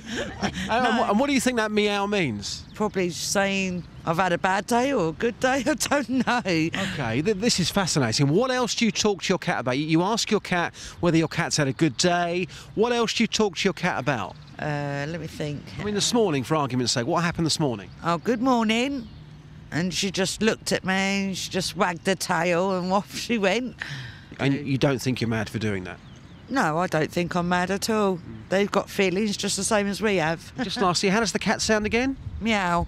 Thanks for your time. Thank you. be open, be honest. Um, did you speak to, to Snowy the White Cat? Of course. I, I told him and I, I said to him about his dry food and his canned food. He's a lovely, he was a lovely cat. You had to speak to him. So, apart from food, what else did you speak to uh, Snowy the White Cat about? Oh, uh, what? I just used to have him on my lap and tell him what a lovely cat he was, and uh, And do you think he responded? he always purred. Okay, so so by you telling Snowy the White Cat well, what a lovely guy he was, you think the purr was in some way some sort of response as to say, well, thanks, Gov. Of course, yeah. And I, I've called them down and said, come on, eat your breakfast. Yeah? Yeah. And they respond? Yeah, of course they do. They're human. They're, they're human? They're animals. Well, they're Yes, not but I human. know they know what you're saying, don't they? See, this is the thing, okay? Everyone's going, oh, we've got a, we've got a cat lady coming in, and it's all about talking about cats. Everyone's going, oh, ho, ho, ho, ho. And I was like, yeah, and I don't see what the I don't see what the joke is. I don't either. No, nor do, and I genuinely don't because once you, cats are so much better than dogs. And I know you've got both, but I, I think you're just doing that to be kind. Cats are so, and there is you do have a relationship with cats. There is You a do. relationship You there. do. And dogs often, I mean, a lot of dogs, they like lots of different people, but Yeah. cats like one person. Yeah. We- And you'll often find that cats, if they're in a family, they will choose one person who's their person. Yep. And with that one person, they will have a different language. Yeah. They'll often chirp. So instead of sort of meowing or things, they'll have sort of a sound. I get that. Yeah. The two favourite things that Velvet does, Yes. doesn't do it very often. One is she sniffs my eye Oh, and her nose touches my eye. Yeah. The other one is she gently chews my hair. Yes. Oh, man. We're in Oh. heaven there. Listen, Anne-Marie, I've loved you coming in. If people want to find out more about your, your cat chat, cat chat, chat, cat thing, where do they go? How do they find out? The best thing to do is to go to www.doglistener.tv. Dog listener? Dog listener. Because. I work with Hannah Grice and ah. she is a behaviorist. And actually, I think it's pretty impressive that Yeah. somebody who works primarily with dogs is putting on something on cat behavior. in both languages. Give us that website again so people can go and have a look. www.doglistener.tv. Excellent, Anne-Marie. It's been very nice to meet you. Alexander, lovely very nice you. to meet you too. I hope it goes very well. Travel news for beds, cards, and bugs. BBC Three Counties Radio. On the trains, London Midland services are suspended between St Albans and Watford Junction because of an obstruction that's on the line, and that's likely to be there until around 12 o'clock today. But Chiltern Railway have delays still between Aylesbury and Marylebone because of an obstruction on the line, and they're uh, starting to run again, but uh, there are still serious delays. In High Wycombe on the A404 Amersham Road, that's blocked in both directions between Magnolia Dene and Totteridge Lane.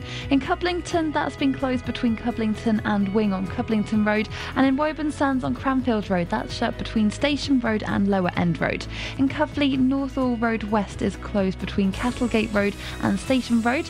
Samantha Bruff, BBC Three Counties Radio. Thank you very much. Come on, that was a, that's a cute cat, huh? Isn't it?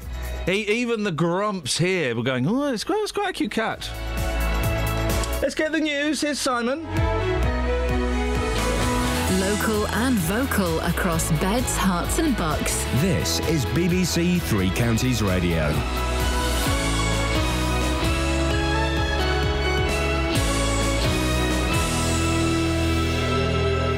It's 8 o'clock. The headlines warning that council tax bailiffs scare the children, general election campaign focusing on the economy, and Stevenage draw at league leaders. BBC Three Counties Radio. A charity is calling for an end to sending bailiffs around to collect unpaid council tax as it upsets the children. According to the Children's Society, last year in Bedford, there were 57 bailiff visits per thousand households, and in Welwyn Hatfield, there were 47. Amy Gibbs is from the Society. Us councils are one of the most unhelpful creditors when it came to trying to deal with debts or with falling behind on, on your bills. So we did further research with parents and children, and what we found really worryingly is that councils are often rushing to send in aggressive and intimidating bailiffs to family homes. General election campaigning will continue today with the Conservatives pledging to create 2 million jobs. Labour will promise to cut business rates in its first budget. The Liberal Democrats say they'll increase spending on mental health care by a total of £3.5 billion over six years if they form part of the next government. The NSPCC says 1 in 10 12 and 13 year olds are worried they are addicted to online pornography. Of the 700 youngsters questioned by Childline, 1 in 5 had viewed pornography that has upset them. Kate Russell is a Hertfordshire based technology reporter.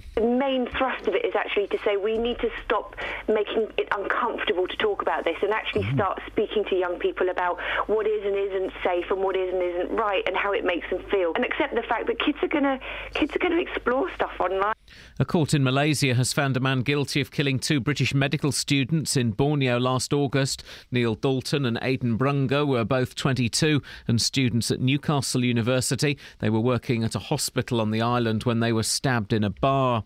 The owner of the B&Q DIY chain Kingfisher is to close around 60 stores across the UK as part of a restructuring programme. The company has announced a 7.5% fall in annual profits. It's not yet known which stores will close. High winds are causing travel disruption. Chiltern Railways suspended services between Aylesbury and London because of a tree on the line between Moor Park and Amersham. There's also an obstruction blocking the line between Watford Junction and St Albans Abbey, and the Dartford Bridge has been closed to all vehicles. In sport, Stevenage drew one all at League Two leaders Burton last night, a result which leaves them just two points from a playoff place. The draw also moves Graham Westley's side level on points with Luton. After the break, they came out and we had to weather a storm. We had to dig deep. We had to organise and, and show resilience. We had to run very, very hard on a very difficult surface. And I think the boys showed a terrific amount of commitment to bring the point home in the end. And world champion Lewis Hamilton expects to sign a new Mercedes contract this week that could be worth more than £27 million a year. The weather gale force winds to start the day in places, then bright or sunny spells and scattered blustery showers. A maximum temperature 11 degrees Celsius. And you can get the latest news and sport online at bbc.co.uk slash three counties. Thank you, Simon. oh, Kath just said a good thing in my ear. I won't say what it was, but it was a good thing. So, cats, kids with phones, e cigarette, time bomb, a time bomb.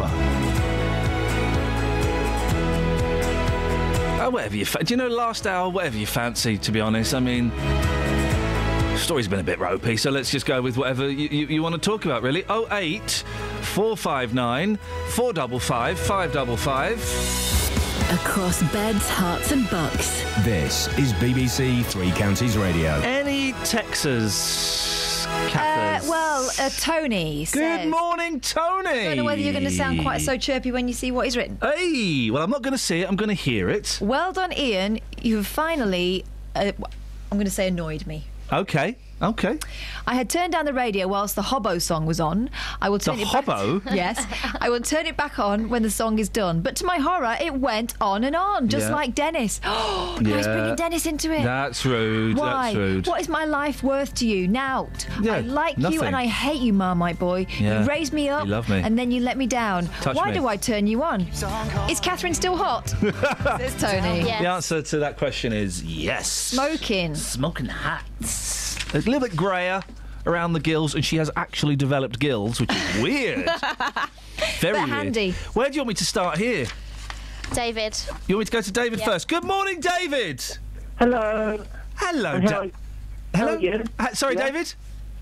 Are you okay? I'm fine, David. How are you? How are you? I'm sorry, I have been on your programme before, but I, I'm a little bit self-conscious about things. Don't be self-conscious. well, be self-conscious about things. I can't stop that, but don't be self-conscious about this. But David, what would you like to say, my friend? Well, I, I agree with this thing about uh, cats clawing things because they go left, right, left, right. Yep. Um, And it's not. It's nothing to do with sitting on snakes, is it? No, no, the cats are very clever. They wouldn't have been around for millions of years if they clawed on a snake and waited for it to bite them. The If they clawed a Egyptians- snake, The Egyptians. There a tail on the horizon. sorry. Exactly. The Egyptians love a good cat, don't they? They believe they have mystical powers. They are very clever. The Egyptians, were they but they built pyramids. Mm. Yes. I'm not sure about that. no, they did definitely. Honestly, in Egypt, they've got they've got pyramids. I've, I've seen pictures of them. Never seen them in the flesh, though. Two cats, if that's what you mean, that sort of thing. perhaps, Okay. yeah. Yeah, well, David, would you agree with me? One cat, beautiful. Two cats, that's nice. Three cats or more, weirdo. Uh, you've just made me weird. Oh, blimey! Why? What? What? Tell me, how many cats you got, David? Five? More than twenty. Sorry? More than twenty. What does your wife think about this? Oh, I haven't had a wife for many years. Okay. How? You say more than twenty? Do you not know how many you've got? No, people ask me, and my answer is all the same. If you were calling in your kids from the, uh, for dinner, would you say come in one, two, and three? No. no, their names given with love. But I know how many. I know. I, I know how many kids I've got. I've got um two. Yes, well, that's easy, isn't it? I stopped counting, got past about twelve. Wow. Have they all got names? Everyone, I'm smoking my little Frankie right now. You're doing what? You're doing what? I'm, I'm stroking, sorry. Maybe you will smoke it if I stroke him a bit harder. what? You're stroking your little Frankie, are you? Yes. I haven't stroked a little Frankie for a, for a long, long time. Let's go through the names, then, David. So there's there's Frankie, which you're stroking. Yes. Who else you got? I got uh, Stanley Dimitri. Stan. Oh, they got surnames. Stanley Dimitri. Yeah. You're And his, welcome. bro- and his brother, Yolandi Oliver. Yolandi Oliver. Yep. Okay. Yeah. So there's Stan and Ollie. If you think about it. Oh yeah, the, the first name of one is Stan, and the second name of the other is Ollie, just like Yeah. um, Laurel and Hardy. Yes, yes. Um, That's three. Yeah, then there is Dandy. Dandy? Yeah, she's a short-haired girl. Yep. And, and Bambino, her brother. Oh, Bambi and Bambino. Yep. No, Dandy. Yes. Yeah, with D, Dandy. Dandy. Yeah, and and Bambino. Dandy and Bambino. Bambino can be Bambi or Bino. Okay. Dandy and What Bino. about what about um? Okay, right. Let's okay. Next. Two, two, two, two well-known comics, Dandy and Bino. Oh, oh, oh! I see what I see what you're doing. You're slightly bonkers, aren't you? I hope so. Okay. What, what else you got? Uh, d- hey, whoa! What else you got, David? Do you get much human contact? What else have you got? Uh, a certain amount, yes. Okay, go on. Um, um, well, um, my eldest is called Rainbow. Rainbow. That's very nice, isn't it? Yes. Well, that's because got he's no a shell. Yep. Got no idea why I'm writing Every- this down. this list is going nowhere. But Every colour a cat can be. Well, every colour. Every colour Ginger. Everyone. Black. Yes. White. Yes. Those are the three colours.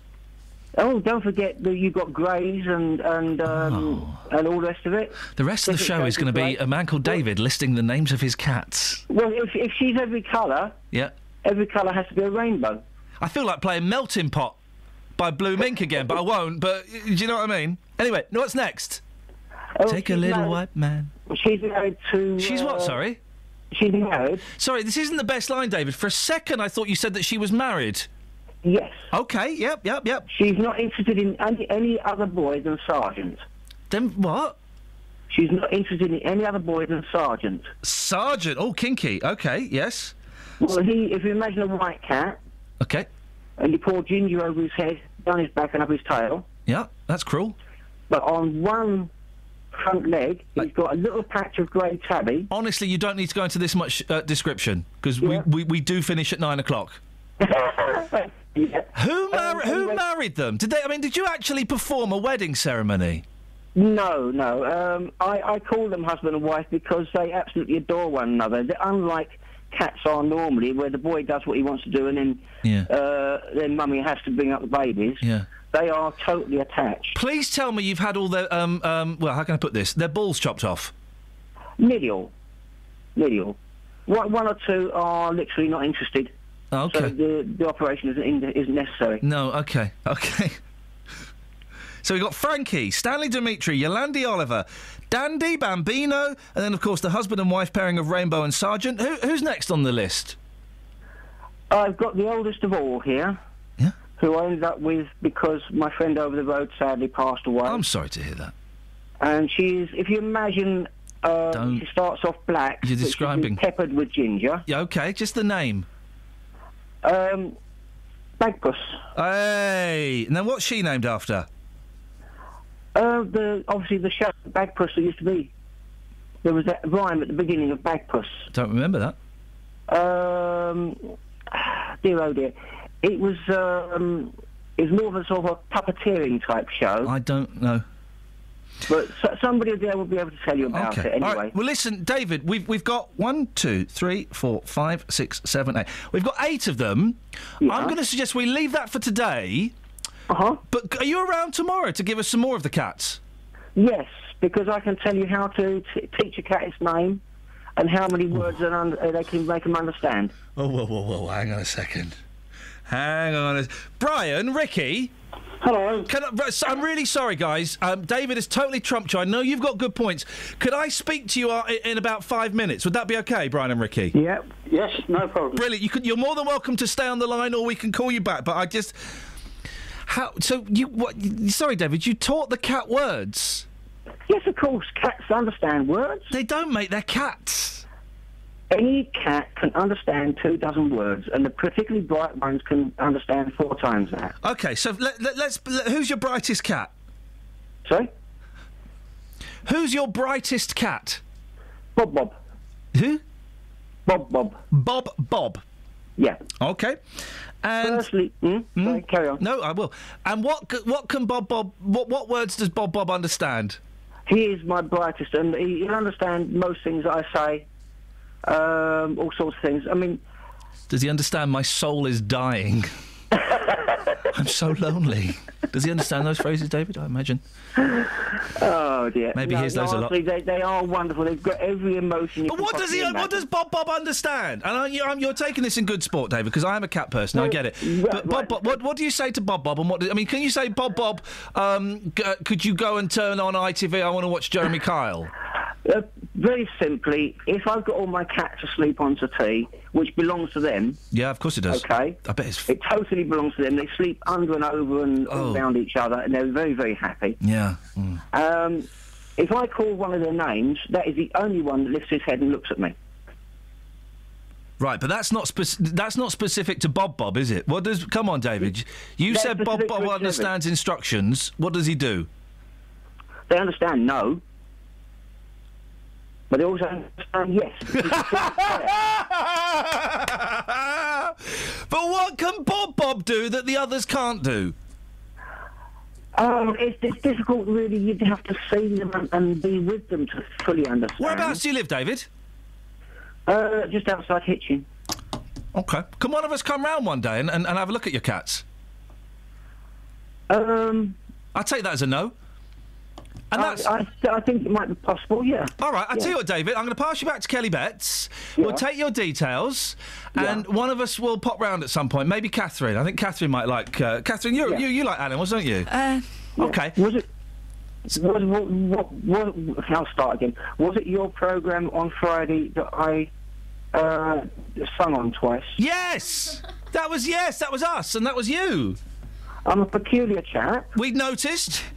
I am high achieving Asperger's. Aha! That explains a lot, David. Listen, speak to Kelly Betts. We'll just you, I'll just stay on the line, and um, Catherine will come round at some point, and um, we'll. well, I we'll- need to check my diary, but someone will come round. Either Catherine or will, Justin. or Ca- but probably Catherine will come round. Lockers. Lockers. No, I think Catherine. No. I, I think Catherine uh, will come round, David, and, and, and have a chat with you and have a look at your cats because I think that's brilliant what you do. Thank you, David. I appreciate that. So that's Frankie. That's uh, David. Those stroking his little Frankie. Stanley Dimitri, Yolandi Oliver, Dandy, Bambino, Rainbow, Sergeant Bagpuss, and Bob Bob. Oh, wonderful. I, I look forward to hearing that I'm from you. really itchy. Yeah. I can't wait to hear the other No, names. I like Dave. Thank Can you, we phone him tomorrow? Well, let's get David on tomorrow, and maybe you could record this for the, the bank holiday, either the Good Friday or the uh, bank holiday Monday shows we're doing. Well, why don't you do it? Can't do it, mate. But you're a cat man. You're the cat man. Exactly. That's why I think you should do it. I look forward to that, Catherine. That's going to be brilliant. Thank you, mate. Travel news for beds, cards, and bugs. BBC Three Counties Radio. On London Midland trains, they're suspended between St Albans and Watford Junction because of an obstruction on the line. So there's a replacement coach taking passengers between St Albans and Watford Junction. And Chiltern Railway have delays between Aylesbury and Marylebone because of a tree on the line. It has been removed, but knock-on delays are still causing problems. On the roads in High Wycombe, Amersham Road is closed between Magnolia Dene and Totteridge Lane because of a fallen tree. In Kings Langley on Chipperfield Road, that's partially blocked by a tree that's fallen down at Whippendale Hill. And in Cuffley on Northaw Road West, that's closed between Cattlegate Road and Station Road because of a tree that's fallen down there. On the motorways, the M25 uh, is looking busy on the North Orbital Road around the junction 21A roundabout, and also further afield clockwise, it's closed at the QE2 bridge with queues from Romford, but traffic can use the Dartford Tunnel. Samantha Bruff, BBC Three Counties Radio. Thank you, Samantha. Scott has tweeted me. My cat understands. A boot up the bum and gear off that. It's not actually what he put. I had to translate two words. Thank you, David. Excellent call. Excellent call. 8.16. It's uh, Tuesday, the 31st of March. I'm Iain Lee. These are your headlines on BBC Three Counties Radio. A charity is calling for an end to sending bailiffs round to collect unpaid council tax as it upsets the children. General election campaigning continues today with the Conservatives pledging to create 2 million jobs and Labour promising to cut business rates. And the NSPCC says one in 10, 12 and 13 year olds are worried they're addicted to online pornography. BBC Three Counties Radio.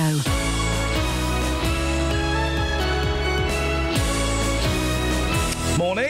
Good morning. Good morning indeed. It's a cat special today. Isn't it? Kath's going to go around um, and see a man who's got over 20 cats. No, I'm not. Yes, you are. No, I'm really busy. When? I'm really busy. Yeah, uh, she's going to go and see him. Over 20. I uh, I think that's weird. I speak as someone who has a cat, Yep. but I think anybody that has more than two cats is a little bit odd. I agree, particularly if it's a single woman. There's no. Do you know what I mean? There's a, a single woman with. If you if you were in if, if we were in the dating game, okay, and I, I got picked up by a, a woman. Oh, she's attractive. This is nice. We're going to go, go back to her house. This is going to be great. And there's litter trays everywhere. Well, yeah, you, you see a cat. Oh, that's nice. You got. Oh, there's two cats. There's three cats. Yeah. I've got to go. My mum's in hospital. I think that when there's more than two cats, they're not the pets anymore. You are. Yeah, yeah. I'm just never quite sure why people want lots of animals. Mm. Do you know what I mean? I mean, it's, I, I've got a dog. Yeah. I don't, I don't want five dogs. I don't know why one, you've got a dog, to be one dog is fine. Yeah. I've got a cat. I've got one cat. I don't need uh, Yeah. 20 cats in my house. Why would I need loads of What the have you got animal? against hamsters? Why don't you get a hamster as well? Oh, they're boring hamsters. Guinea pig? Oh, oh, they're even worse. Mm. I used to have a guinea pig. The rabbit, after having him for a year, has started doing something. He started playing football the other day. Really? Yeah. I might get his nuts chopped off. Is he climbing on the football and riding it? I think, yeah, well, th- there's definitely. He's not playing football. Okay, thank you very much indeed. you can just do that yourself, can't you? you c- No, you cannot. Can you not? No. Okay. What effect does it have on animals to, to get them castrated?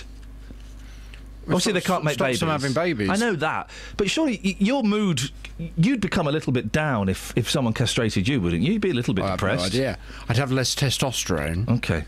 That's what it's all about, isn't it? With, with, Right. the, with the boys, you take away a bit of the testosterone. They don't have that same kind of. Oh, I feel so cruel, but I feel so powerful. You want to take away your rabbit's testosterone? Yes, I do. It keeps scratching me, a little so and so. Really? Yeah, What kind of rabbit did you go for in the end? Um, one that Ollie the cleaner was selling. one of them. You paid for it. Yeah, yeah, yeah. Did you? Twenty quid. You paid twenty quid. But then you got to buy. rabbit. Then the hutch is like 150 quid. They're so expensive. You paid for the hutch as well. Well, of course you have to pay for a hutch. Look, it's got to let it live wild. Why did she sell you the rabbit? What? Why did she have a Oh. rabbit? Oh, Why did she have a rabbit? she was, Was she bored. she was bored. She was just bored, and she wanted something to, you know, to occupy her time. Generally, when you when you rehome an animal, you don't charge people for it. Oh no! They, I- they, I- they, it was offered to me for free, and I gave them twenty quid. I, oh, gave, I, I thought that was Oh, so a decent thing to do. They were Such a very upset. gentleman. What's on your show this morning? Immigration. I'll Oh, tell you why. yeah. Because tomorrow night I'm going to be hosting an audience debate Oh, in Luton. tomorrow? Your It first one of those, tomorrow, yes. Uh, with a panel of local politicians to discuss immigration. Well, if you have an opinion on what those politicians should be doing, today at nine, I'd like you to have your say. I'm going to use today as uh, a bit of homework, really, for tomorrow night, so I can make sure that I present Okay, everything yeah. that the audience want me to present to these politicians and make sure that they answer the questions that people So having an easy day today.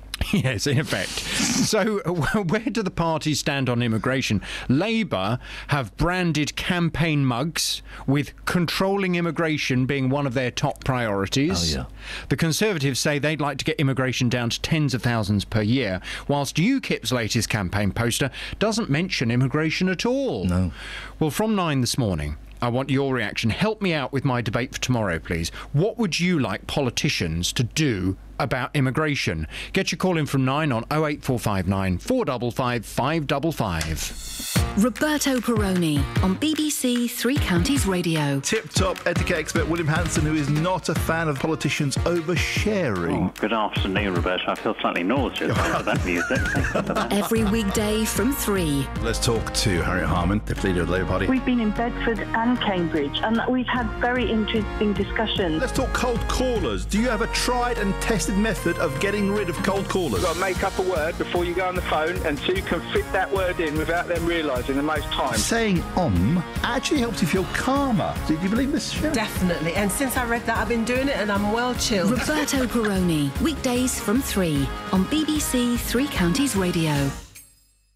08459 455 Right. 555. BBC Three Counties Radio.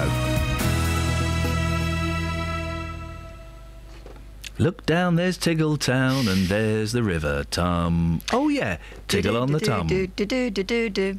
You looking forward to going to David's house? Immensely. Okay, I look forward to hearing that report. Should be a lot of fun. Um, I'm a bit allergic.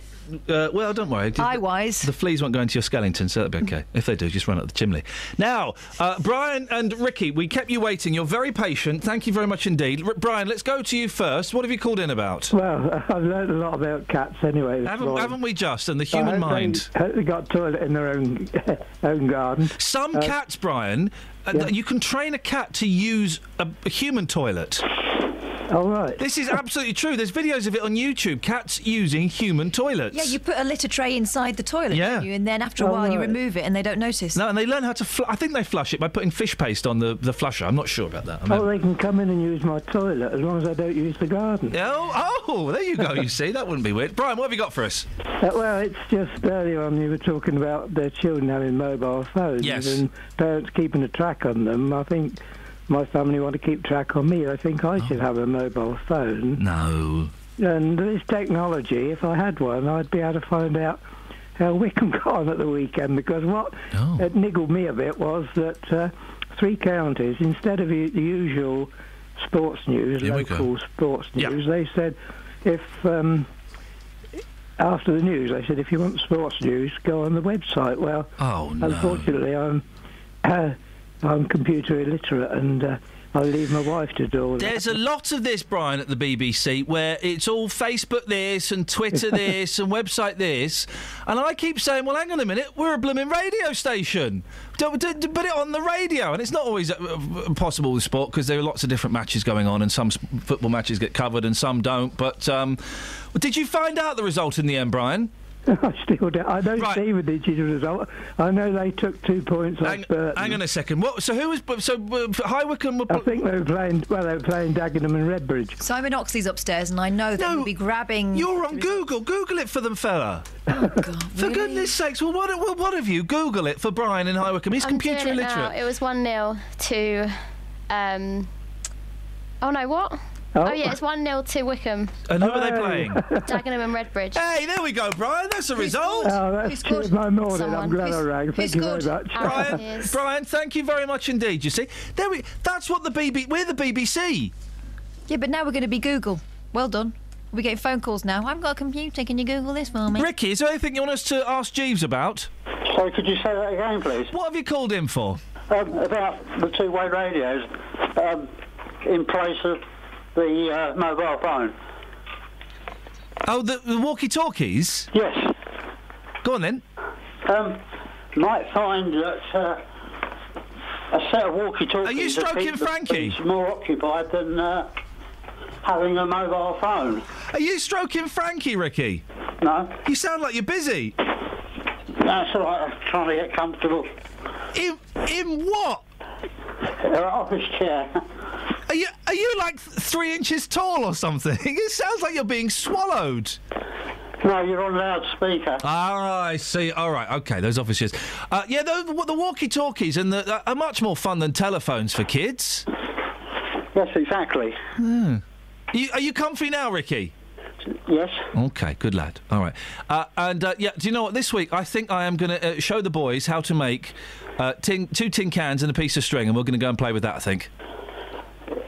Yes, I guess I'd actually occupy for about five minutes. No, that that'll be that'll be an afternoon, Ricky. Thank you, mate. That'll be an afternoon. You should have seen them. F- oh, sorry, that was the chair. You should have seen them uh, fighting over a, a Buzz Lightyear mask they got free with a comic yesterday. Blimey. Oh eight four five nine. 455 555 is the telephone number if you want to give us a call. Now, 1 in 10 12 to 13 year olds is addicted to online pornography. That's according to the NSPCC. Well, we can speak to Roseanne Pierce now from Childline. Good morning, Roseanne. Good morning. Um, I, I suppose it, it, it's disappointing, but are we really surprised that, that so many kids are accessing porn?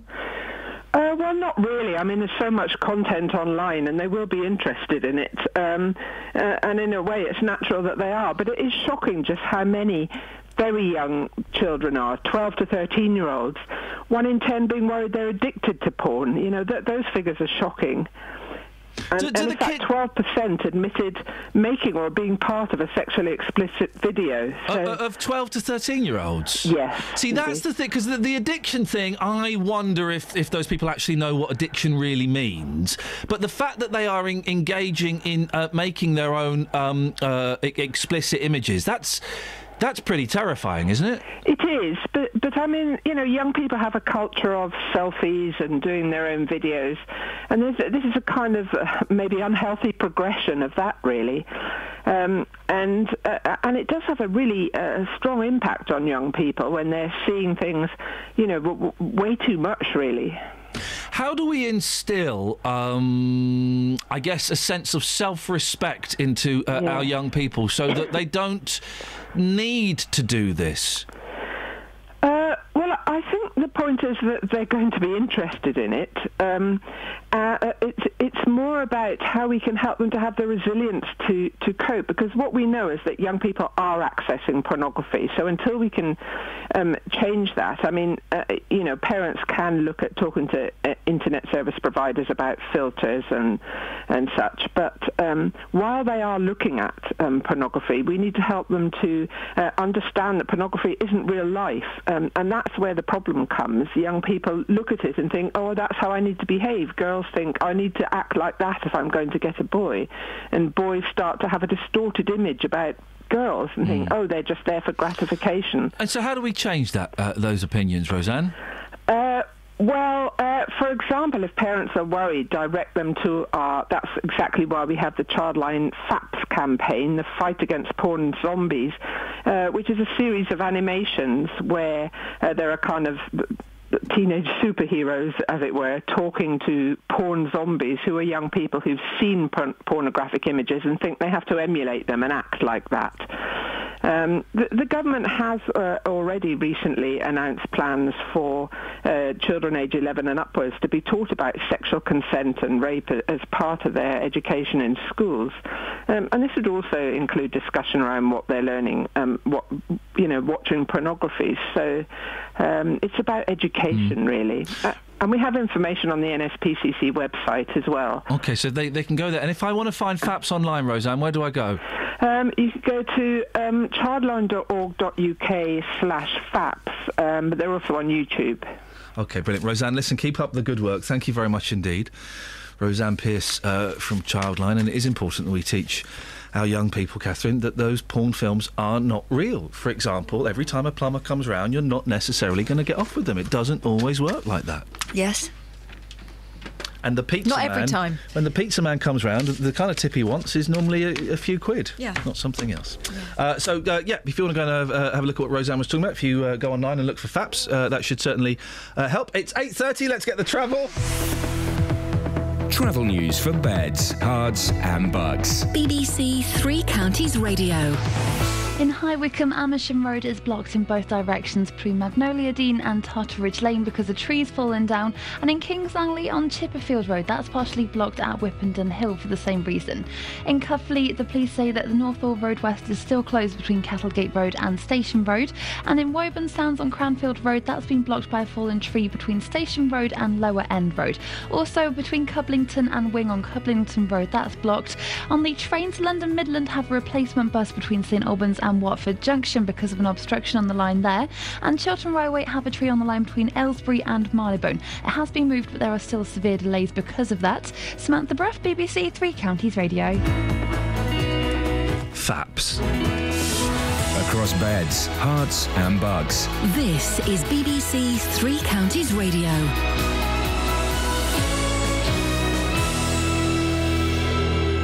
It's 8:30. I'm Simon Oxley. General election campaigning is continuing today with the Conservatives pledging to create 2 million jobs and Labour promising to cut business rates. The charity is calling for an end to sending bailiffs around to collect unpaid council tax as it upsets the children.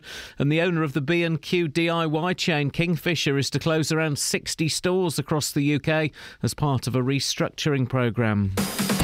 Three Counties Sports. BBC Three Counties Radio. Stevenage drew one all at League Two leaders Burton last night, a result which leaves them just two points from a playoff place. Both goals were own goals in the first half, with the Borough taking the lead. The draw also moves Graham Westley's side level on points with Luton. It's about what you do in the two boxes, and in the two boxes, we weren't clinical enough in the first half. They weren't clinical enough in the second half. But late on, perhaps we could have uh, got one or two bits um, of fortune in their box. If we had done, we could have come away with three big points. But I think a draw is a fair result, and a point was well earned by us. Tottenham striker Harry Kane will start for England for the first time in tonight's friendly against Italy in Turin. Here's manager Roy Hodgson. I've quite enjoyed the the you know the hype uh, around him and the speculation and the the interest and the excitement. I thought it was fantastic at Wembley on on uh, Friday night. I, I really enjoyed that, and of course, like everyone else, fantastic that after 80 seconds he, he scores a goal. It really is a bit of a, a fairy tale situation, and I love fairy tales in football like everybody else. And Watford goalkeeper Jonathan Bond helped England's under 21s beat Germany 3 2 at Middlesbrough last night. Former Luton youngster Cauley Woodrow was among the substitutes. World champion Lewis Hamilton expects to sign a new Mercedes contract this week that could be worth more than £27 million a year. The 30 year old from Stevenage, who's been handling negotiations with team bosses himself, says talks are complete and the deal is being finalised by lawyers. More from James Allen. At 30, Hamilton will probably have one more contract after this during his career. Staying at Mercedes was the obvious choice for now as they have the best car, and this deal keeps him broadly aligned in value with the sport's other two leading drivers, Sebastian Vettel and Fernando Alonso. Hamilton leads the Drivers' Championship after two rounds from Vettel, who surprised the Mercedes driver by beating him in Malaysia at the weekend. And in Netball Super League last night, Hertfordshire Mavericks beat Bath 42 33. BBC Three Counties News and Sport. The next full bulletin is at 9. Call 08459 455 555. BBC Three Counties Radio. It was definitely FAPZ. We've had one of you, two of you saying you've been Googling something that sounds similar, and the images that have come up actually haven't been very helpful. It was FAPZ. F A P Z is what you should be looking for, just to. Uh, just to make sure you've got that absolutely spot on there. Wow. Hello, county. We, we are, we're still. Catherine and I, and I have no idea why, we're still giggling for some reason. Just, um, Isn't it? yeah. Really? Hey! Beverly in Northampton has three cats. Hello, Beverly. So that means she's weird. Yes. Is, is she single? That would uh, make her weirder. Let's read her message and see. It's quite a long message. Okay, Beverly, it's over to you. Sally's brother died, so we got two other boys. Could you do it in a voice? Oh no, hang on. Sa- No. yeah. Because I haven't read the end yet. It might turn tragic. Do it in a voice. starts out tragic. Well, Sally's look- brother died. Yeah, but Sally's a cat. Yeah. So do it in a voice, and then if it gets tragic at the end, you can kind of bail out. I'll give you permission to bail out. I don't know what voice Beverly would have. Cilla. I'm not doing Cilla. Or Cher. All right, love. Sally's brother died, so we got two other boys, Byron and Bentley. doing the whole thing. The balance is better with three. I talk to them and they understand. Bed, bed. They get on our bed. Bed, bed. Hair. Sally will follow me to settle down and chew on my ear. Bed, bed. Straw. Byron has his own box of straws. What is it with cats and straws? What? And he'll run to us and we let him take one to play with. Bed, bed. And they'll come to me with pl- to play with a laser pen. Out, they run to the back door. Stick is a treat stick, and they run to the cupboard where I keep them. So many more things. Byron and Bentley's parents, grandparents, and great grandparents are a national grand. Pe- oh, hang on, our grand national pedigree winners. They're very. They're horses then. The key, the key thing to know when teaching cats is you can't make a cat do something, you can make him want to do Now, something. can someone tell me? I'm sh- Justin. You well, I'm, I'm sure I saw on on Eurotrash or something like that years ago. Great programme. Careful. A, no, a cat theatre. Yeah. In Paris or Belgium. Mm-hmm. And it was someone who'd trained 30 cats to put on a show. I think you're talking about Holland, aren't you? You're, no, Amsterdam? Justin, please, mate, for goodness sakes, it's half term. Don't encourage him, Catherine. What are you talking about then? Moscow Cat Theatre. Oh, and they trained the cats to like run across ropes and spin round on on um, chairs and do all kinds of like stuff, put on a show. And you would pay money and you would go and see the cats doing a show. That's amazing because normally, of course, they're arrogant. They do what they want when they want. Yeah, Kelly's yeah. found it. Yeah. This is odd. Yeah. Nothing to do with ping pong different. balls. Nothing to do with ping pong balls or bananas.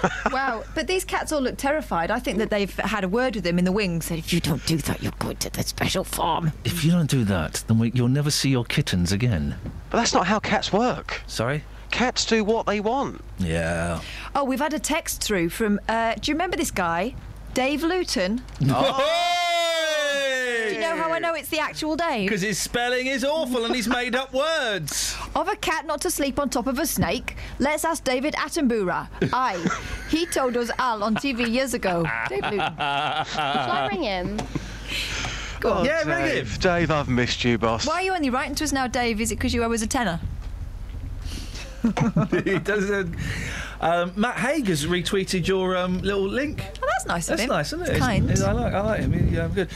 Uh, let's wait for Dave Luton and see what. Um, where are you, Just? I'm on the streets, mate. It's It is- very windy out here today. I'm doing it all for you. Driving in today, it was a flipping windy, wasn't it? Horrible out there, horrible. But uh, hopefully things will improve by tomorrow. It's not. I thought it was going to get worse. don't I've not really that. listened to the weather this morning. I never do. That's I when I that. I drift off into my own little mind Is thought. um, but I think it's going to get worse. We, there's there's talk of snow even. What? Yeah. Snow? Yeah, you know the white stuff from the Yeah. sky. It's April Fool's tomorrow, by the way. Oh, flipping it. You up for it? No, well, well that for what? I love April Fools. Well- it's a great day. It's a great day to be alive and to be out there and to be bantering with people. Well, what are you going to do? If you do one on me, I'm going to kick you. Well, let's just see what tomorrow brings, shall we? Okay. Oh, trickster. Yeah. How's Dave Luton, Kels? His phone's off. But he just sent the text. Yeah, I know. He's turned it off. He must have heard me say. He's such a plum. He's like the Scarlet Pimpernel. What? He's fr- French and dead. They seek him here, they seek him there. Those Frenchies seek him everywhere. No. Oh, do you want another cat uh, fact? Or we can do this thing with Justin. I'm just really thinking I really need the toilet. I can I can hold it for 21 minutes. Yeah, you do that. Go on then. Although last time it was very very uncomfortable. Um, I had to flush three times. Now, Justin, what have you taken to the streets? I don't remember. Well, earlier on, you said to me that there was something in the papers about what you wouldn't do in front Yes. of your partner. And this was because a gentleman had left his wife a farthing because she called him a filthy pig for breaking wind in front of her. Yes. We weren't going to go along that base route. No. We opened it up Yep. and asked people what they wouldn't do in front of their partners. It kind of did go down that route, though. And uh, of course it did. Guys, what I would say. I get so much flack for this show no, it's- already. th- this is not your fault. I can say right now, this is not your fault. What's coming up is definitely not your fault. Uh, what I do need to ask you is, though, uh, the very successful podcast, which you broadcast on a Friday, Yes. goes out onto the internet. Um, can we have some sort of X-rated podcast one week? Because I'm building up a selection of clips which cannot be broadcast on the radio show, which I'm sure people would absolutely love listening to. Uh, can no- that be arranged? No, we can't do that. But I know what we could call it. What, what would you call it? What? Nobblies? No. Noblets? Stop. What? Justin. Okay, um, I've been on the streets this morning, and uh, this one, uh, th- this particular. I'd like to hear them though. Okay, this one coming up. And I will sell them to anyone that wants them for a fiver. Catherine, tell me off. Tell me in my. Tell your microphone's off. Whisper in my ear what it was. What? Oh, I don't think you can. You couldn't call it. I mean, but you couldn't call it that. Noblet cast, but take off the lit. Oh, dear, oh, Right, Justin. Uh, this package has got a celebrity guest at the end on this one. Oh, yes. Is it is it the intercom man? Uh, is it no, Cilla? No, it's not. It's somebody just as famous Is as it Ruff, is it that um D- David Ruffin we saw? No, it's not David Ruffin. It's somebody who spent 50 years in showbiz. You'll have to wait to Nelson find out who it Mandela. is. No, it's not. No, definitely not him. Oh. Um, so I've been on the streets this morning asking people, what wouldn't you do in front of your partner? Here's what people had to say. obvious. You say it's obvious. Come on, talk to me. What wouldn't you do? Break wind. Why wouldn't you though? Because some people think it's natural. Uh, I'm a gentleman. I wouldn't do that. You draw the line there. There's a time and a place for that kind of stuff. Yeah. When's the time and a place? In the toilet. By yourself. Oh yeah. With the door closed. Obviously. I mean, there's, there's nothing wrong. It's natural, isn't it? Wherever you be, let your wind go free. I'm not commenting. Is there anything you wouldn't do in front of your partner, sir? Um, I wouldn't lie to her. Oh, straight talking, honest guy. Yeah. Madam, is there anything you don't do in front of your partner? No. so, so even those, you know, th- th- those windy noises, you don't mind in front of front of your partner? not after 31 years, no. Thanks, madam. Cheers. Sir, you got a, a girlfriend? What would you not do in front of your girlfriend? Burp. It's not very pleasant, is it? Surely that shows that you've enjoyed your meal, that, that your lovely partner has cooked for you. Uh, true, but uh, it's not good manners, is it? Try it tonight, she might love it. she might not. Take my advice. Take care. Thank you. Here with the T Dog, the celebrity guest on the uh, Street Vox. Tony, what would you not do in front of your partner, in front of your wife? I think um, over the years, uh, I've learnt that it's really best not to tell gags, jokes that I tell on the radio, because uh, it, it's depressing the reaction I get from them, and uh, she doesn't like them really. So uh, I've tried and tried and tried, but it's just not it doesn't work. So I think it's best just not to try and bring your work back Yeah. in front of wife. So I wouldn't tell I wouldn't tell any jokes. Love it. Thank you, Tony. Thank you very much. Well, hang on a minute. So his, his missus doesn't get that that torture, but his dear Mm-hmm. Yeah. listener, who, Yeah. let's be honest, pays his wages. Exactly, yeah. That's to put up with it. I mean, I don't. I, I, I, I can't stand the fella. I'd never switch him on. But the poor listener has to put up with it. Chop, chop, chop. we might have a bit of that before the end of the show. Excellent stuff, Justin. How did Ladies' Day go? Uh, Ladies' Day last week was very successful. By the way, you're here on Monday, aren't you, with your uh, breakfast show at Cats? Well, no. Well, Friday and It's Monday. my show. It's featuring Iain. It, it- yes, I'm si- I'm signed up to do Good Friday and Bank Holiday Monday. I thought I was just kind of doing the normal show, but dumbed down a bit. Yeah, dumbed down a bit from this. uh, but it, uh, it's a- it is actually being billed in the listings as the Kath and Iain show. Sounds the great. Kath and Iain Oh, show. I'm yeah. an and. Right, your name goes first, yeah? Well, it should do, but it's not. It's Kath and Iain. All right, guys. All right. Well, on Monday, Yeah. um, you're doing six till nine. I'm doing nine till twelve. In the first hour, ladies only. Yeah. In the second hour, soul only, and in the third hour, bands only. The Have some second, of o- the second is so lonely. Soul only. So lonely. So lonely. Why are you going to be so lonely? Well, you know, in the studio by myself. What can I say? Yeah, it's tough times. Thank, thank you, Just. Cheers, boss. Ta-ra. Lonely. So Friday and Monday, it's me and you, Boyley. Yeah. If your name's above the door, you can sit in this chair and run the desk, and I'll sit over there with a if flask. that's what you want, that's what will happen. That's what I want. And that's what's going to happen. I happen. had such a bad night's sleep last night. I was actually praying to God to let me have an hour's sleep. Oh. That's how desperate I was for. I was going, God, dear God, please let me, let me just have an hour's sleep, please. And that's that's all I got. And God said, What are you calling me now for? It's been years. What, do, what are you calling me now for? It's been years. I said I'm desperate. Well, okay. It's good like that. He's not bad, is he? Let's get some Trav. Travel news for beds, cards, and Bucks. BBC Three Counties Radio. On the A1M southbound, there's been an accident between junction 8 for Stevenage and 7 for the A602. It's taking 20 minutes to get through from junction 9 for Letchworth because two lanes are closed.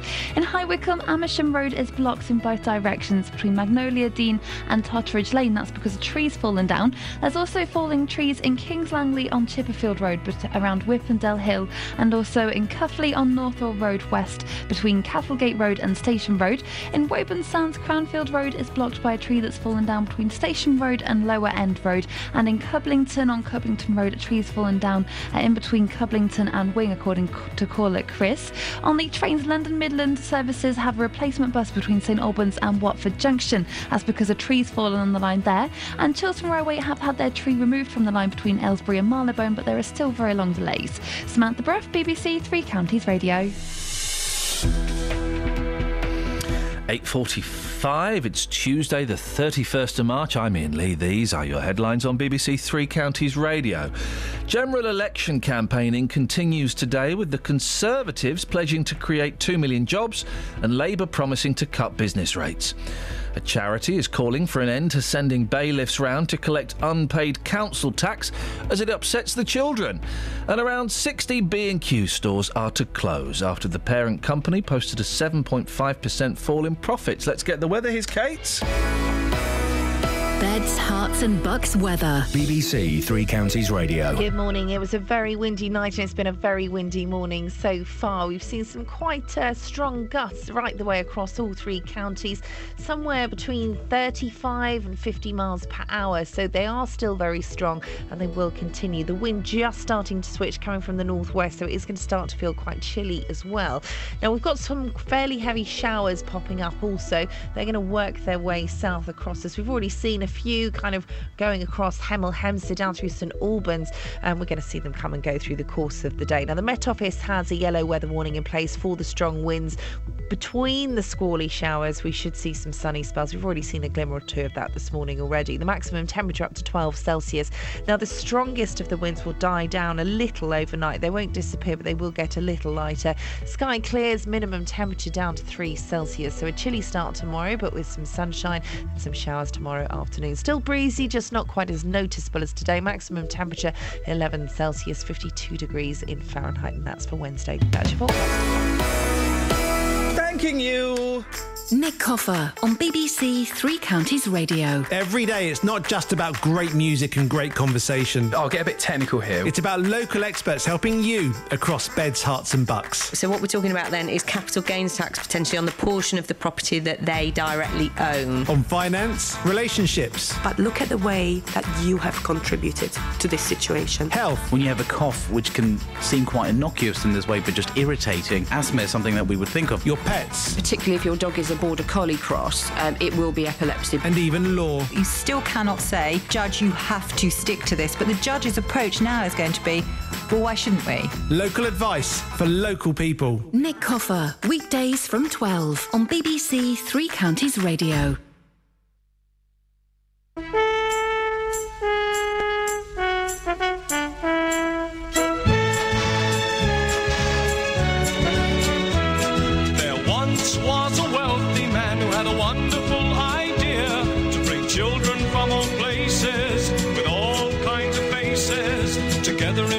A sailing ship. There were 40 boys and girls. They would sail their ship around the globe, so they called it the United World. The ship was just three weeks from shore when a hurricane bore it down. The waves were big as mountains. They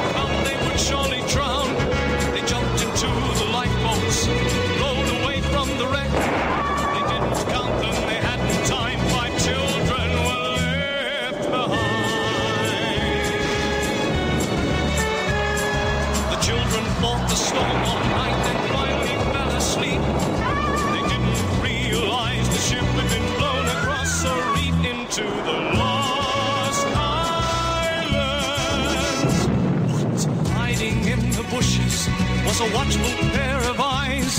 And living in the valley were people lost in time, ruled over by a tyrant whose face was in a mask. The children must defeat him so they can escape at last from the lost.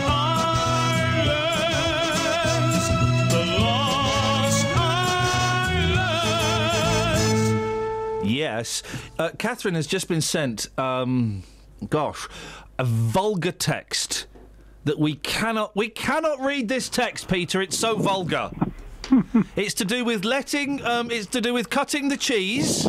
It's to do with a hairdryer being made to backfire. Someone dropped one in their partner's hairdryer so that when they turned the hairdryer on, Peter, they got quotes a face full of guff. Oh dear. Would that work? No, Kelly. No. Peter, I'm sure that would never have happened in your day, and if, if, if young people had been doing that during World War II, we'd all be speaking German now. Absolutely. Uh, ja, das ist gut. ja. Ja. Ja. No, yeah, you know, it's, it's a soft J. Ja. I've been to. I, I was stationed in Germany actually. Oh, das was gut, ja. Ja. Ja. Wa- Hast du ein Pumpernickel? No, mit Kartoffel. Oh, Kartoffel ist äh, eine einfach klasse, he said carefully. what you got for us, Peter? What do you have a whinge about today, mate? I was just listening to the people there saying about uh, when the, the BBC says things like dot com. As dot Cotton? Uh, dot com. Oh, yeah. When they're trying to say contact dot com. Really. com. Yeah. Yeah. Right. Now, there's a huge number of people out there either can't afford to run a computer or don't use the internet at all. Right. A lot of them are elderly as well. Right. And they get really, really annoyed by the unintelligent people running the pro the, the output because they're getting no information whatsoever. Peter, Peter, I'm sorry, could you put this in an email and send it to me, please? yes, that's a, and that's another expression too. And, uh, and furthermore, And never mind the furthermore, the plea is self-defence. uh, no, no, no. The, the, the plea really is Mr. Davalina, Mr. Bob Davalina, Mr. Davalina, Mr. Bob Davalina. Zilch, China Clipper calling Alameda. China Clipper calling Alameda. Zilch, China Clipper calling Alameda. That's where it's from. Okay. Yes, Peter. Yeah, when there was a democracy running, yeah. Yes. If you're going to give election results, Yes. give the results in, in, in numbers. Uh-huh. Don't just say, "Oh, he won that." I don't because think it- that, uh, that diminishes democracy. I don't, I don't, I don't think people people do give the election results. No, they, they give a result. They don't give the numbers. No, I think they do give the. Well, first of all, there hasn't there hasn't been an election, and there won't be one for another what thirty eight days. yeah. And when they do, when that election does happen, they will give the numbers. They always give the numbers. They don't always. They give do always give the no, numbers. No, they don't. Listen, you look at your old station reports. I'm telling you, they don't. Ah, well, I don't know about that. They will for the general election. I'm pretty sure of it. Peter, the dot com business. Yeah. It's kind of a double-edged sword, isn't it? Because the dot com is um, and the dot co.uk, indeed the the, the dot org. Uh, uh, dot net, all of them. Uh, it's kind of it's kind of the, the the growing thing, isn't it, Peter? The internet. It's quite popular. It might be popular, but you've got a huge portion of the population who don't have the facility. Uh, no, no. I listen. I kind of agree. Sorry. Yeah, well, if you kind of agree, then, they, then you must fully agree. No, no, I can't. I, okay, I can see your point, and I agree to a certain extent. I do think that we are a, and I've had rows with the bosses about this. I do think that we are a radio station, and we should focus on our radio output, which is what we do. Okay, which is, in fairness, is what we do. Uh, uh, and I do think that sometimes we rely a little bit too much on the Twitter, on the Facebook, um, and on other bits and pieces online. Okay. Yeah. Can, can I put one question to you? You you can do that, Peter. Right. Suicides. Oh, blimey. Su- right, homelessness. What? Where's this got to do with dot coms? Depression. And if you like, loneliness. Yes. Uh, there's I the can't wait to see where this goes. Do you believe that's a successful society? What? And food banks as well. Do you think that's a successful society? Uh, well, They're all up.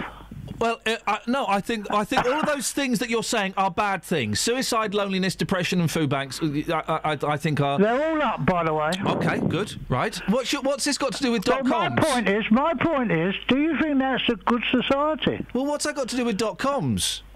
It's another part aspect of our society. You, Peter, you've lost me, and normally I can follow your, your nonsense to the nth degree. Are you saying that we are becoming more isolated because of computers? We're becoming, if you like, more immune to suffering. Because of computers? Um, uh, because of uh, the, uh, the, uh, all the various aspects going on in life now. Well, because and one thing for your children. Hang on a minute, Peter. I'm struggling to pin down one. It's like trying to nail jelly to the wall. This conversation. oh yeah. Yeah. Okay. Go on. One thing for my children. Yeah. Uh, if you if you get one of the shoe boxes you've got in the house, cut five little square holes in the in the long side of it, and give the kids marbles. They'll play with that for hours and hours and hours and hours without having to spend a lot of money on toys. Peter, thank you very much indeed. Uh, I, I, Won't I- the marbles just fall out? I, this is what I was thinking. I, Peter, thank you. I got some of the points. I am uh, the, the big fan of my boys. My wife more so than I, but we are big fans of the boys of making things. The, the, my wife does it more. I'm not very good at making stuff, but that constantly. My boy last night was decorating um, uh, toy eggs. Oh, yeah. And um, he was he was badgering me to go into the other room to get him some pens and papers, and I said, I can't be bothered, son. I'm having a rest. Oh. So I, I stifled his creativity. But he, he decorated an egg. His mum was at work. He decorated an egg, wrote, an, wrote a note. He writes notes now. He drew lines and he wrote a note on there. And then he wrapped it up and put it in the egg. Oh. So he was what does doing. it say? Oh, I couldn't Help read me. it. I couldn't read it. The writing was awful. The spelling was terrible. I mean, it's just ridiculous. Uh, if he was Chinese, he'd be fluent by now. Yeah, yeah. It was. I mean, it's, It's a shame, isn't it? It is awful. But um, no, I, I agree with some of that, Peter. I, I, I, I, agree with some of the dot com stuff. But then again, you know, a lot of people do use the internet. So I don't know what to put, I don't know what to say. Can I put a plea out to anyone who's thinking of doing anything creative with, oh, I don't know, say Rice Krispie cakes or those nest things that you make, right? Can everyone stop sticking the fluffy chicks that you buy quite cheaply? You know what I'm talking about? I The know, ones the that are little made of- tiny little ones. Can you stop sticking them in the cake because you can't pull them off without them leaving fuzz behind? Eh, No, are you talking about Peter? I'm talking about the chicks. The chicks. Yeah. Can you stop doing that? Just give us the warning again. If you want to be festive. Just give us the warning again. You can't pull them off without leaving fuzz behind. That's the size of it, yes. I mean, it really is. Uh, Seriously, you have to pick it out. yeah, it really is outrageous. Piss you off. No, it's horrible. Stuck in your teeth. Oh, I need to tidy up my hotkeys because I really want to just jump to something. Yeah, I'm going to jump to it. yeah. This is good. Spontaneous. I'm going to jump to something. Hang on a second. Is it? Is it this? Kelly, for God's sake, back away from this. No, I'm trying. no. Hang on a minute. I'm going to. Bu- I'm sort of jump to something. He's only wearing a suit. No, it's not that. Where did I put it, Kelly? I don't know. I do it in the head. No. that guy. Where's my wood? No. Where's me woody? No. Hang on. We're going to find it. Um. Oh no. Uh, here we go. Nope. I like the mushy peas. Run, run away! Run for your life! Um. This is good. It's so close to my home. and- No, I've lost it. I'll find it for tomorrow. Anyway, just you know, if you're thinking of working with chicks, chicks Okay. today, just bear that in mind. I like it when the show is is not particularly good and then it just comes off the rail for the last 45 minutes. Those are my favourite ones. Travel news for beds, cards, and Bucks. BBC Three Counties Radio. On the A1M southbound, there's been an accident between junction 8 for Stevenage and 7 for the A602, and it's causing delays from junction 9 for Letchworth, taking 20 minutes to get through because two lanes are closed. On the M25 anti clockwise, it's looking really slow on the speed sensors between junction 17 for Maple Cross and 16 for the M40. And Featherfield on the M25 clockwise, the QE2 bridge is still closed because of the strong winds, so the Dartford Tunnel is open as a diversion route. In High Wycombe, Amersham Road is closed in both directions between Magnolia Dene and Totteridge Lane because a tree's fallen down. Also in Kings Langley on Chipperfield Road, that's partially blocked at Whippendell Hill. And in Cuffley on Northaw Road West, that's closed at Cattlegate Road and Station Road because a tree's fallen down. On the trains, London Midland have a replacement bus between St Albans and Watford Junction. And Chiltern Railway have delays between Aylesbury and Marylebone because of trees on the tr- railway lines. Samantha Bruff, BBC Three Counties Radio. Thank you, Sammy. That's it. That's your lot. Ah. We got away with it just about. I would, I would, I would give this a four and a half out of ten. That's not bad, is it? Back tomorrow at six. Until then, from us, ta-ta. Local and vocal across beds, Herts, and bucks. This is BBC Three Counties Radio. Thank you, Iain. Good morning. Welcome to the JBS show. I'm Jonathan Vernon Smith. It's Tuesday. It's nine o'clock. And on today's Big